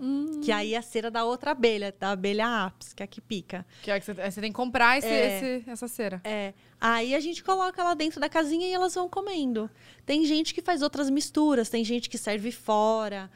tem gente que coloca uns ácidos lá no meio. Tem várias formas. Mas esse bombom é cheiroso, nossa. Dá vontade de comer. Mas cheiro de cera de abelha com mel, assim, é muito bom. Você sente docinho. Nossa, que cheiro. Vocês ainda moram naquele apartamento? Não, agora a gente mora em casa. Ah, tá. Depois que nasceu a Melissa, a gente quis sair do apartamento. Porque apartamento com... Nossa senhora, você imagina. Imagina. Ficou apertado com as crianças. É, né? Pra gente ficou apertado. Uhum. Ai, casa é vida, né? Casa é vida, é vida. Eu nem sei onde vocês estão morando, depois eu quero saber mais dessa história aí. Gente, a gente tava falando aqui que eles foram no nosso casamento lá em Punta Cana. E aí, eu acho, não queria falar nada, boa, que a Mel foi feita lá, entendeu? No nosso casamento de Punta Cana. Porque eu falei, Mari, mas você não tava grávida e só tinha a Helena. E aí, temos aí, ó, a Mel com 2 anos e pouco, que eu acho que, né, foi feita lá. Diz que as águas do Caribe são, né, diferenciadas. São diferenciadas, são. Você soma a idade da Melissa mais 9 meses, dá o casamento da Tata. É verdade. Eu juro que acho que dá. Quantos anos ela tem? 2 e meio. Tem agora a gente tá em setembro, ela de janeiro, tem 2 e 8. 2 e 8. Eu acho que 2 e 8, 2 e 9, dá 3 anos. É, porque a gente casou em 2018, março de 2018. É, gente, tá explicado, galera. Tá vendo? Por que eles não curtiam com a gente? As baladas? Tá explicado. Tá, por que eu não lembro? Tava bebendo enquanto eles estavam ali nas águas. Olhando as águas do Caribe. Curtindo a vibes e tal. Deixa eu ver se tem perguntinhas pra vocês. Cadê? Nossa, eu já comi quase toda a caixa de brigadeiro. Gente, é pra vocês. Esse brigadeiro é muito bom. Muito bom, né? E eu vou te passar as coisas das abelhas, porque realmente é muito legal. Eu gostei. Muito legal.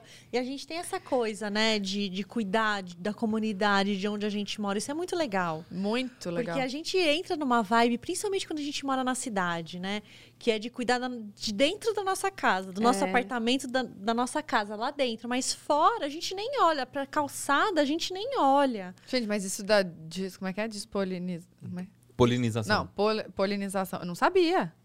Isso é super importante. E acho que muitas pessoas também não devem ter essa informação. Não, é um problema grave. Porque tu sabia, Luiz? Ela tá me olhando com uma cara tipo assim, ai, burra. Eu, hein? Sabia? O que aconteceu? Sabia, Natan? Sabia, menos eu? Eu acho que você matava mais aula do que história. Não, eu só gostava de matemática. Não, que tá com... Tipo assim, que tá com problema ultimamente. Não, eu imagino que tá com problema, porque o mundo tá com problema, né? Deve ter uma coisa sã nesse mundo de hoje. Não tem nada que tá muito certo. Tem nada que esteja muito bom atualmente. Mas eu não sabia disso, dos insetos que tem que ter essa... Não sabia. E a gente... Eu faço que essa... Gente, mas por que? Qual é o problema que eu não saber? Então vai cuidar da vida de vocês. Vai comprar uma abelha. Gente, tá fazendo a sua parte? E sabe outra coisa grave que acontece? Aqui em São Paulo a gente tem o fumacê, né? Sabe o fumacê? Sim. Quem mora ali perto da região do Rio Pinheiros tem muito pernilongo quando tá quente. Mas fazem isso no meu condomínio também. Então, mata todos os insetos, não mata só pernilongo. O quê? O fumacê. Ah, sim. Que é o carro passando com inseticida lá. A gente tem... Aí mata as abelhas também. Mata as abelhas também. Então, matam todos os insetos. Formiga, abelha... Borboleta. Besouro, morre tudo. E todos eles ajudam, né? Aí o passarinho que come aqueles bichos também morre, porque não tem o que comer. E aí o bicho que come o passarinho também morre. Acaba com a cadeia. Acaba. Já era. Olha, então eu vou começar a ser a favor das baratas. Como é que alimenta as baratas? Barata já é um pouco mais complicado. É porque, gente, olhem lá o Instagram deles. Entra aí, Manual do Mundo. Vocês vão ver que tem um post das baratas, vão entender o que eu tô falando. Porque me deu agonia só de olhar aquela barata. Não, mas tem o vídeo do escorpião que é muito pior. Nossa! Eu não vi. Então, tem uma pessoa que trabalha com a gente, a Noelle, que é da comunicação. É. E tem uma filha da idade da Bia. Isso. E ela mora em Porto Feliz, que é uma cidade que fica lá perto de Sorocaba, que é super quente e que tem escorpião, e ela mora no sítio. Gente, lá em casa tem escorpião também. Tem? Sério? Aqui em São Paulo? Tem, Alphaville. Nossa. O escorpião pitou a nossa cachorrinha. Sério? É verdade. Ela gosta. E a cachorrinha tá bem? Graças a Deus, um milagre. Nossa. É porque não é aquele o pior de todos. Tem algumas... Caramba! Tem variação entre eles. Tem umas... Então é um... Parece que não é o tão, sabe? Mas ela falou que conseguia... Que tava com medo por causa do bebê dela, porque tava começando a andar, e aí fora de casa tinha escorpião. Já tinha achado escorpião dentro de casa. E eles caçavam escorpião com a luz negra. Que é aquela luz que faz as coisas ficarem fluorescentes. Porque o escorpião fica fluorescente. Aí a gente falou, vamos fazer um vídeo disso. Aí a gente pegou o carro, foi lá num dia à noite, na casa dela. E, num dia, assim, menos de 1 hora, a gente pegou mais de 35 escorpiões. E é muito louco. Você vai com a lanterna... E foi facinho. Muito fácil. Facinho. Você vai com a lanterna no mato, assim, de repente... a luz negra não ilumina nada, né? Ela é um azulzinho bem fraquinho, assim. De repente, tuf, brilha um negócio, assim. É o escorpião. Nossa, aí você chega perto, lá tá o bicho ali, quietinho, esperando. Nossa Senhora! E escorpião não é brincadeira. É pra criança, cachorrinho, idoso, super sério. Muito sério, imagino. É, nossa, a barata... Mas ele come barata. Então, isso quer dizer, o lugar que tem muita barata é o restaurante do escorpião. Mas lá em casa não tem muita barata, sabia? Tem aranha aqui, amiga? Amiga, tem Curitiba tudo. Tem aranha, gente, marrom, mas... aquela que é verdade, lá tem bastante. Eu matei aranha. Umas 4 lá em casa. Tem muita aranha marrom. Meu, dá muito medo de sapato, né? Sim, eu batia todos. Todos. Sabe o que eu tenho mania? Eu vou contar. Toda vez que eu vou, tipo, no vaso sanitário, eu aperto um pouquinho a descarga, só pra sair uma aguinha, ver se não tem nada ali embaixo. Tenho medo. Ai, ali! Naquela parte do assento! Claro! Ai, dependendo do lugar que eu vou, também dou uma olhadinha pra ver se não tem barata. Agora eu vou ficar noiado. Nunca tinha pensado nisso, nunca vai passar pela minha cabeça que eu sou uma barata. Sempre cago de medo. Eu dou aquela... Uma apertadinha subindo na sua... Ah! Tenho muito medo, muito medo. E depois que a gente vira pai, mãe fica muito mais medroso, né? Sim. Nossa, dá aquela insegurança de, gente, eu não quero que aconteça nada com meu filho, por favor. Eu tô assim. E quer criar abelha. Não, abelha, abelha é toda empolgada. Não dá, gente. Aranha, essas coisas. Não dá, não consigo. Essas aranhas marrons que... Eu tenho um pouco de medo. Mata, né? Aranha marrom. Aranha marrom mata, escorpião também. Escorpião mata. Super sério. Dependendo de onde ele pegar do corpo e do tamanho da pessoa, mata. Você precisa saber o hospital que tem perto da sua casa, que tem... Que são postinhos, acho. É, que tem antídoto. É. Você procurar na internet, tem um mapa. Né? Nossa, sabe que o moço da Pet Shop, né, que dá banho nas nossas cachorrinhas, ele falou que um golden, um cachorrão, morreu com a picada da aranha lá no condomínio. Olha, amiga. Ah, é que você tem um golden. Não, amiga, não tô falando disso, pelo amor de Deus. Não, vamos mudar de assunto. Mas ele falou que tinha uma aranha, que tinha uma aranha muito grande. Eu também não entendo muito de aranha, né? Não sei qual que é o... Tem umas que falam que não é tão... tem várias aranhas que não dá nada, né? Não... tem uma, lá em casa tem aquelas que são assim desse tamanho, mas são meio listradinhas. Eu não, que não manjo no mato. Eu conheço a armadeira, que é aquela maior zona. Que faz assim. Ela faz assim. Uma vez pulou na minha mãe essa aranha aí. No interior? Meu Deus. Ô, gente, vamos ler o superchat. Fala de top term, né? Aplicativo Constru Fácil. Para comemorar o dia da independência, nada melhor que ter independência na hora de construir ou reformar. O aplicativo Constru Fácil te auxilia nessa parte com cálculos práticos e precisos da quantidade ideal de materiais necessários. Tudo isso na palma da sua mão. Ideal também para o Manual do Mundo. Amei. Gente, eu amei. Eu tô fazendo reforma na minha casa, velho. Sim, isso é bom ter. Ótimo. Aplicativo Constru Fácil. Vou olhar. Se nutre, será que é assim que fala? SCI Nutri.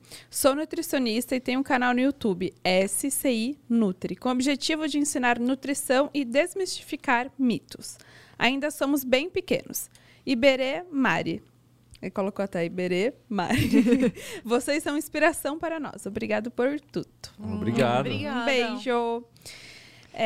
Valenza. Boa tarde, Tatá, Bruna, Iberê Mari e chat. Beijo. Iberê e Mari. Hoje em dia, com toda essa loucura do YouTube, o que vocês recomendariam para quem está querendo dar chute no patrão e investir no YouTube? Sinceramente. Amei. Dar o chute no patrão. Investir no YouTube, sinceramente. Eles falaram. Sinceramente, vai fazer a lista de 52 pautas. Né? Com o que você quer ganhar dinheiro, né? Porque eu acho que o YouTube hoje, não só o YouTube, mas as redes sociais... São ótimos lugares para você alavancar o seu negócio. Então, você é nutricionista, começa a criar conteúdo de nutrição nas plataformas. Você é pedreiro, começa a criar conteúdo. Você tem uma loja, tem um pet shop, começa a criar conteúdo. Né? Eu acho que assim. Esse acho que é o caminho mais seguro. Porque se você quer criar conteúdo igual a gente faz, né? Para chegar numa audiência alta, conseguir vídeo patrocinado e tal, é um caminho bem mais longo para chegar lá. A gente demorou muito, né? A gente tem essa experiência de anos e anos e anos sem ganhar nada. Agora... É isso, anos e anos e anos sem ganhar nada. É então para até dar o chute... As pessoas acham que criou o canal no YouTube e ganhou dinheiro, né? É, até dar o chute no patrão vai demorar demais. Agora, se você criar autoridade, né? Ah, sou professor de educação física, então tem uns vídeos ensinando a fazer exercício.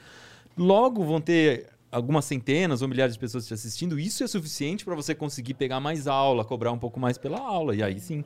Né? Inclusive, eu queria fazer um comentário...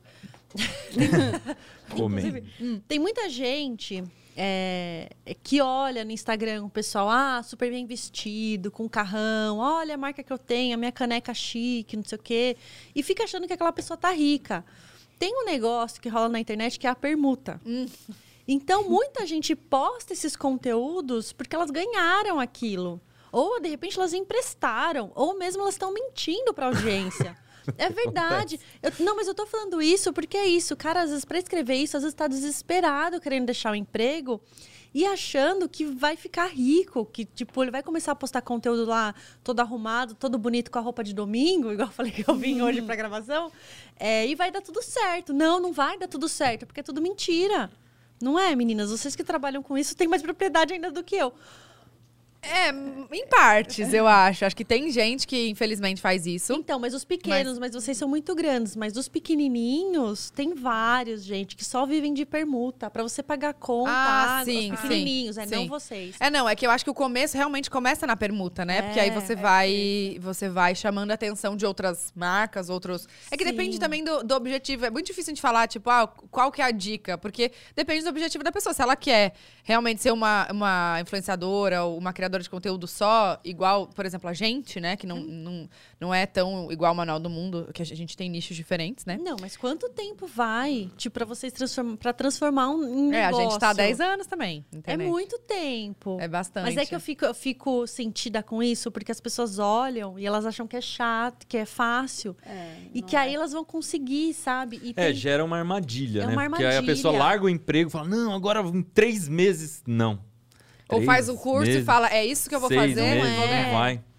Eu fico muito preocupada, assim, com as pessoas. Principalmente agora, que muita gente começou a produzir conteúdo. Teve um boom, né? Eu acabei com o negócio da leitura aqui, gente. Desculpa. Não, não tem isso não, tá doido? Mas teve um boom por causa da pandemia.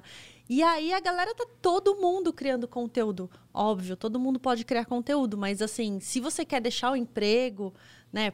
Presta atenção, calma. Faz um planejamento, né? Coloca na ponta do lápis mesmo. Não, e vai ter que começar ir testando e vendo o que dá certo, o que dá errado. E ao longo do tempo, ver se você gosta de fazer aquilo, se tá dando certo, se as pessoas gostam do que você tá fazendo. E aí sim, você consegue... Sim, porque tudo tem um lado bom e um lado ruim. As pessoas, quando a gente posta, só vem um lado bom. As pessoas não sabem o perrengue que a gente faz pra estar aqui, né? Não. Então, as pessoas querem esse glamour, mas não sabem o que tem por trás. E aí, quando a gente fala isso, aí muita gente deve tipo, força guerreira. Vou ter que ir lá tirar uma foto. Vou ter que ir lá, sabe? Força guerreira tem vários. Meio difícil. Mas, enfim. Força guerreira? É que foi muito sincero. Força guerreira. Mas, enfim, planeja aí, faz suas pautas. Isso de 52 pautas é uma ótima dica. Eu acho que é a melhor dica, porque... Se você fizer esse exercício, no final, você vai ter ideia de séries que você pode fazer no canal, você tem ideia de categorias que você pode atacar, tipo... Playlists, se é Instagram, assim, playlist. Se é Instagram, onde você vai tirar foto, em que roupa você vai tirar foto, como você vai tirar foto, que época do dia você vai tirar foto, quem são suas principais inspirações. Porque é tão difícil fazer esse exercício que você vai ter já criado um monte de armas ali pra você trabalhar, entendeu? Verdade. Então... Arrasou. Aqui eu fico nervosa, eu pego pilha. Eu pego pilha, tipo pegar o fundo da FGTS e começar a empreender, se você nunca foi empreendedor. Eu fico super preocupada, eu pego pilha e fico falando. Mas eu acho que tem que alertar mesmo, as pessoas têm que se programar. Não dá pra simplesmente chegar e falar, porque hoje é isso que eu falo também. Tem amigas minhas que não trabalham com a internet e falam assim, meu, eu vejo que muita gente ganha dinheiro com a internet, também quero ganhar dinheiro com a internet. Uma amiga, há um mês, era executiva da área da saúde. Me mandou uma mensagem, Mari, você pode fazer uma reunião comigo? Eu vou ser criadora de conteúdo. Eu falei, o quê? Mas você guardou dinheiro, né? Você tá com uma poupança, assim. Ela nem Facebook a menina tem, sabe assim? É difícil. É difícil. Precisa se programar, gente. É uma profissão como qualquer outra, então precisa de estudo, de programação, de tudo. De tudo. Por favor, Valenza. Valenza. Eno Santana. Tataibu, amo vocês, as mais lindas do mundo. Ah, obrigada. Iberê, vai numa seringueira e faz uma bola perfeita de borracha. Queria ver. Tá nos planos, tá nos planos. A gente já levantou isso faz uns 15 dias. A gente tava conversando num seringal e tirar... tirar a seiva para fazer borracha. Não tinha pensado na bola perfeita. Aí é uma boa ideia. Nossa, vai ser difícil? Vai ser, não vai? Só tem que juntar tem que esquentar isso, não tem? Tem que vulcanizar, né? Você esquenta a borracha com enxofre e tal, pra conseguir fazer uma borracha decente. Caraca. Eu não sei fazer, mas tá... Mas entende, já dá pra ver que entende um pouco. Gente, você tem ideia da discussão deles no dia a dia? Que deve ser assim, eu falei que a borracha era menos tantos graus. E não sei o que. Tem ideia? Não deve ser umas briguinhas igual a gente comum, entendeu? Deve ser umas coisas tipo, assim... Você não tirou a foto direito, não é? 125 miligramas ao invés de 125. Para o outro lado. Não, olha. Tô assim, ó. É, Chante. Eu que leio agora, né? A Juliana Vendramini falou: adoro o canal de vocês. Já arrumei uma lâmpada de LED com o vídeo de vocês. Ah. O vídeo no Cientec. As bolas perfeitas também. São demais. Bom, todos são demais. Parabéns. A Juliana. Bom, todos são demais. Eu falei bom do quê? Bom, todos são demais. Parabéns. Obrigada, Ju. Obrigada, Ju, por assistir a gente. Acabou, gente. Acabou-se. O cara é doce. Oh. Ah, vocês têm alguma coisa que queiram divulgar? A gente já sabe do foguete, que eu tô ansiosa. O foguete. Então, em outubro agora tem o vídeo do submarino entrando na água. Tem o lançamento do jogo do Sai Truco, que vai sair agora em setembro, que é super legal. Eu quero. Também. Eu sei que você já me manda. Nossa, quando chegou o livro de atividades lá em casa, eu falei, cara, vocês pensaram isso na pandemia? Foi isso ou não? Quando saiu o livro de atividades? Saiu na pandemia. Aí já estava programado antes já. Aí ele acabou saindo no meio da pandemia. Que a ideia era fazer lançamento desses livros. Cara, mas assim, deve ter sido ótimo. Muito legal mesmo. Quando chegou, eu falei, é que a Bia é novinha ainda. Mas assim, se ela fosse mais velha, ia super dar um up ali em casa, né? Porque ficar com as crianças em casa na pandemia. Nossa, a gente passou por isso. Eu imagino. Ah, deixa a gente, antes de encerrar, lembrar da Tribe pra vocês, né? Verdade. Por favor, gente. A gente falou aqui no comecinho, pra quem chegou depois e perdeu. A Tribe é uma escola de tecnologia. Eles têm vários cursos de programação, de desenvolvimento web. E assim, mulherada, vocês não estão entendendo que desse mercado todo, só 17% é mulher. Então, vamos mudar isso, tá? Vamos dar um up. É um curso online, você faz a sua casa. Qualquer hora do dia, 12 meses de curso. Você tem também a opção de só pagar depois que você começar a trabalhar. Isso é muito bom. Mara. E é isso, é um curso de altíssima qualidade, assim, eles são maravilhosos. Quê? E a descrição. Olha, e aqui na descrição tá o link também, caso vocês tem o QR Code. Queiram entender um pouquinho mais da Tribe, ver o curso, pra se inscrever, né? Por favor, vai lá, porque nos próximos 3 anos, 420 mil vagas irão abrir, tá bom? Irão abrir nessa área de tecnologia. Então, vamos... Caprichem, quer mudar de emprego? Ó, tá aí a chance. Vamos dar aquela turbinada no currículo. Isso é mesmo, gente. Né? É isso. E votem na gente no Vimeo, por favor. Se inscrevam no canal, é muito importante. Se inscrevam no Manual do Mundo também, se você... Eu duvido que alguém não conhecia. Muito importante também. Se inscrevam, por favor, se inscrevam. É sério. E dá um joinha. E dá joinha. Tá 14.900, Gente, vai bater 15. Vai bater 15. Ajudem a gente a bater 15. Por favor, turma. É verdade, vai todo mundo lá, gente. Manual do Mundo, vocês vão amar. É conteúdo educativo, linguagem fácil. Tudo que você precisar tem nesse canal. Você digita lá. Porque, olha, é o único canal que a Bia pode assistir. Porque o do Júlio eu não deixo. É verdade. É verdade esse bilhete.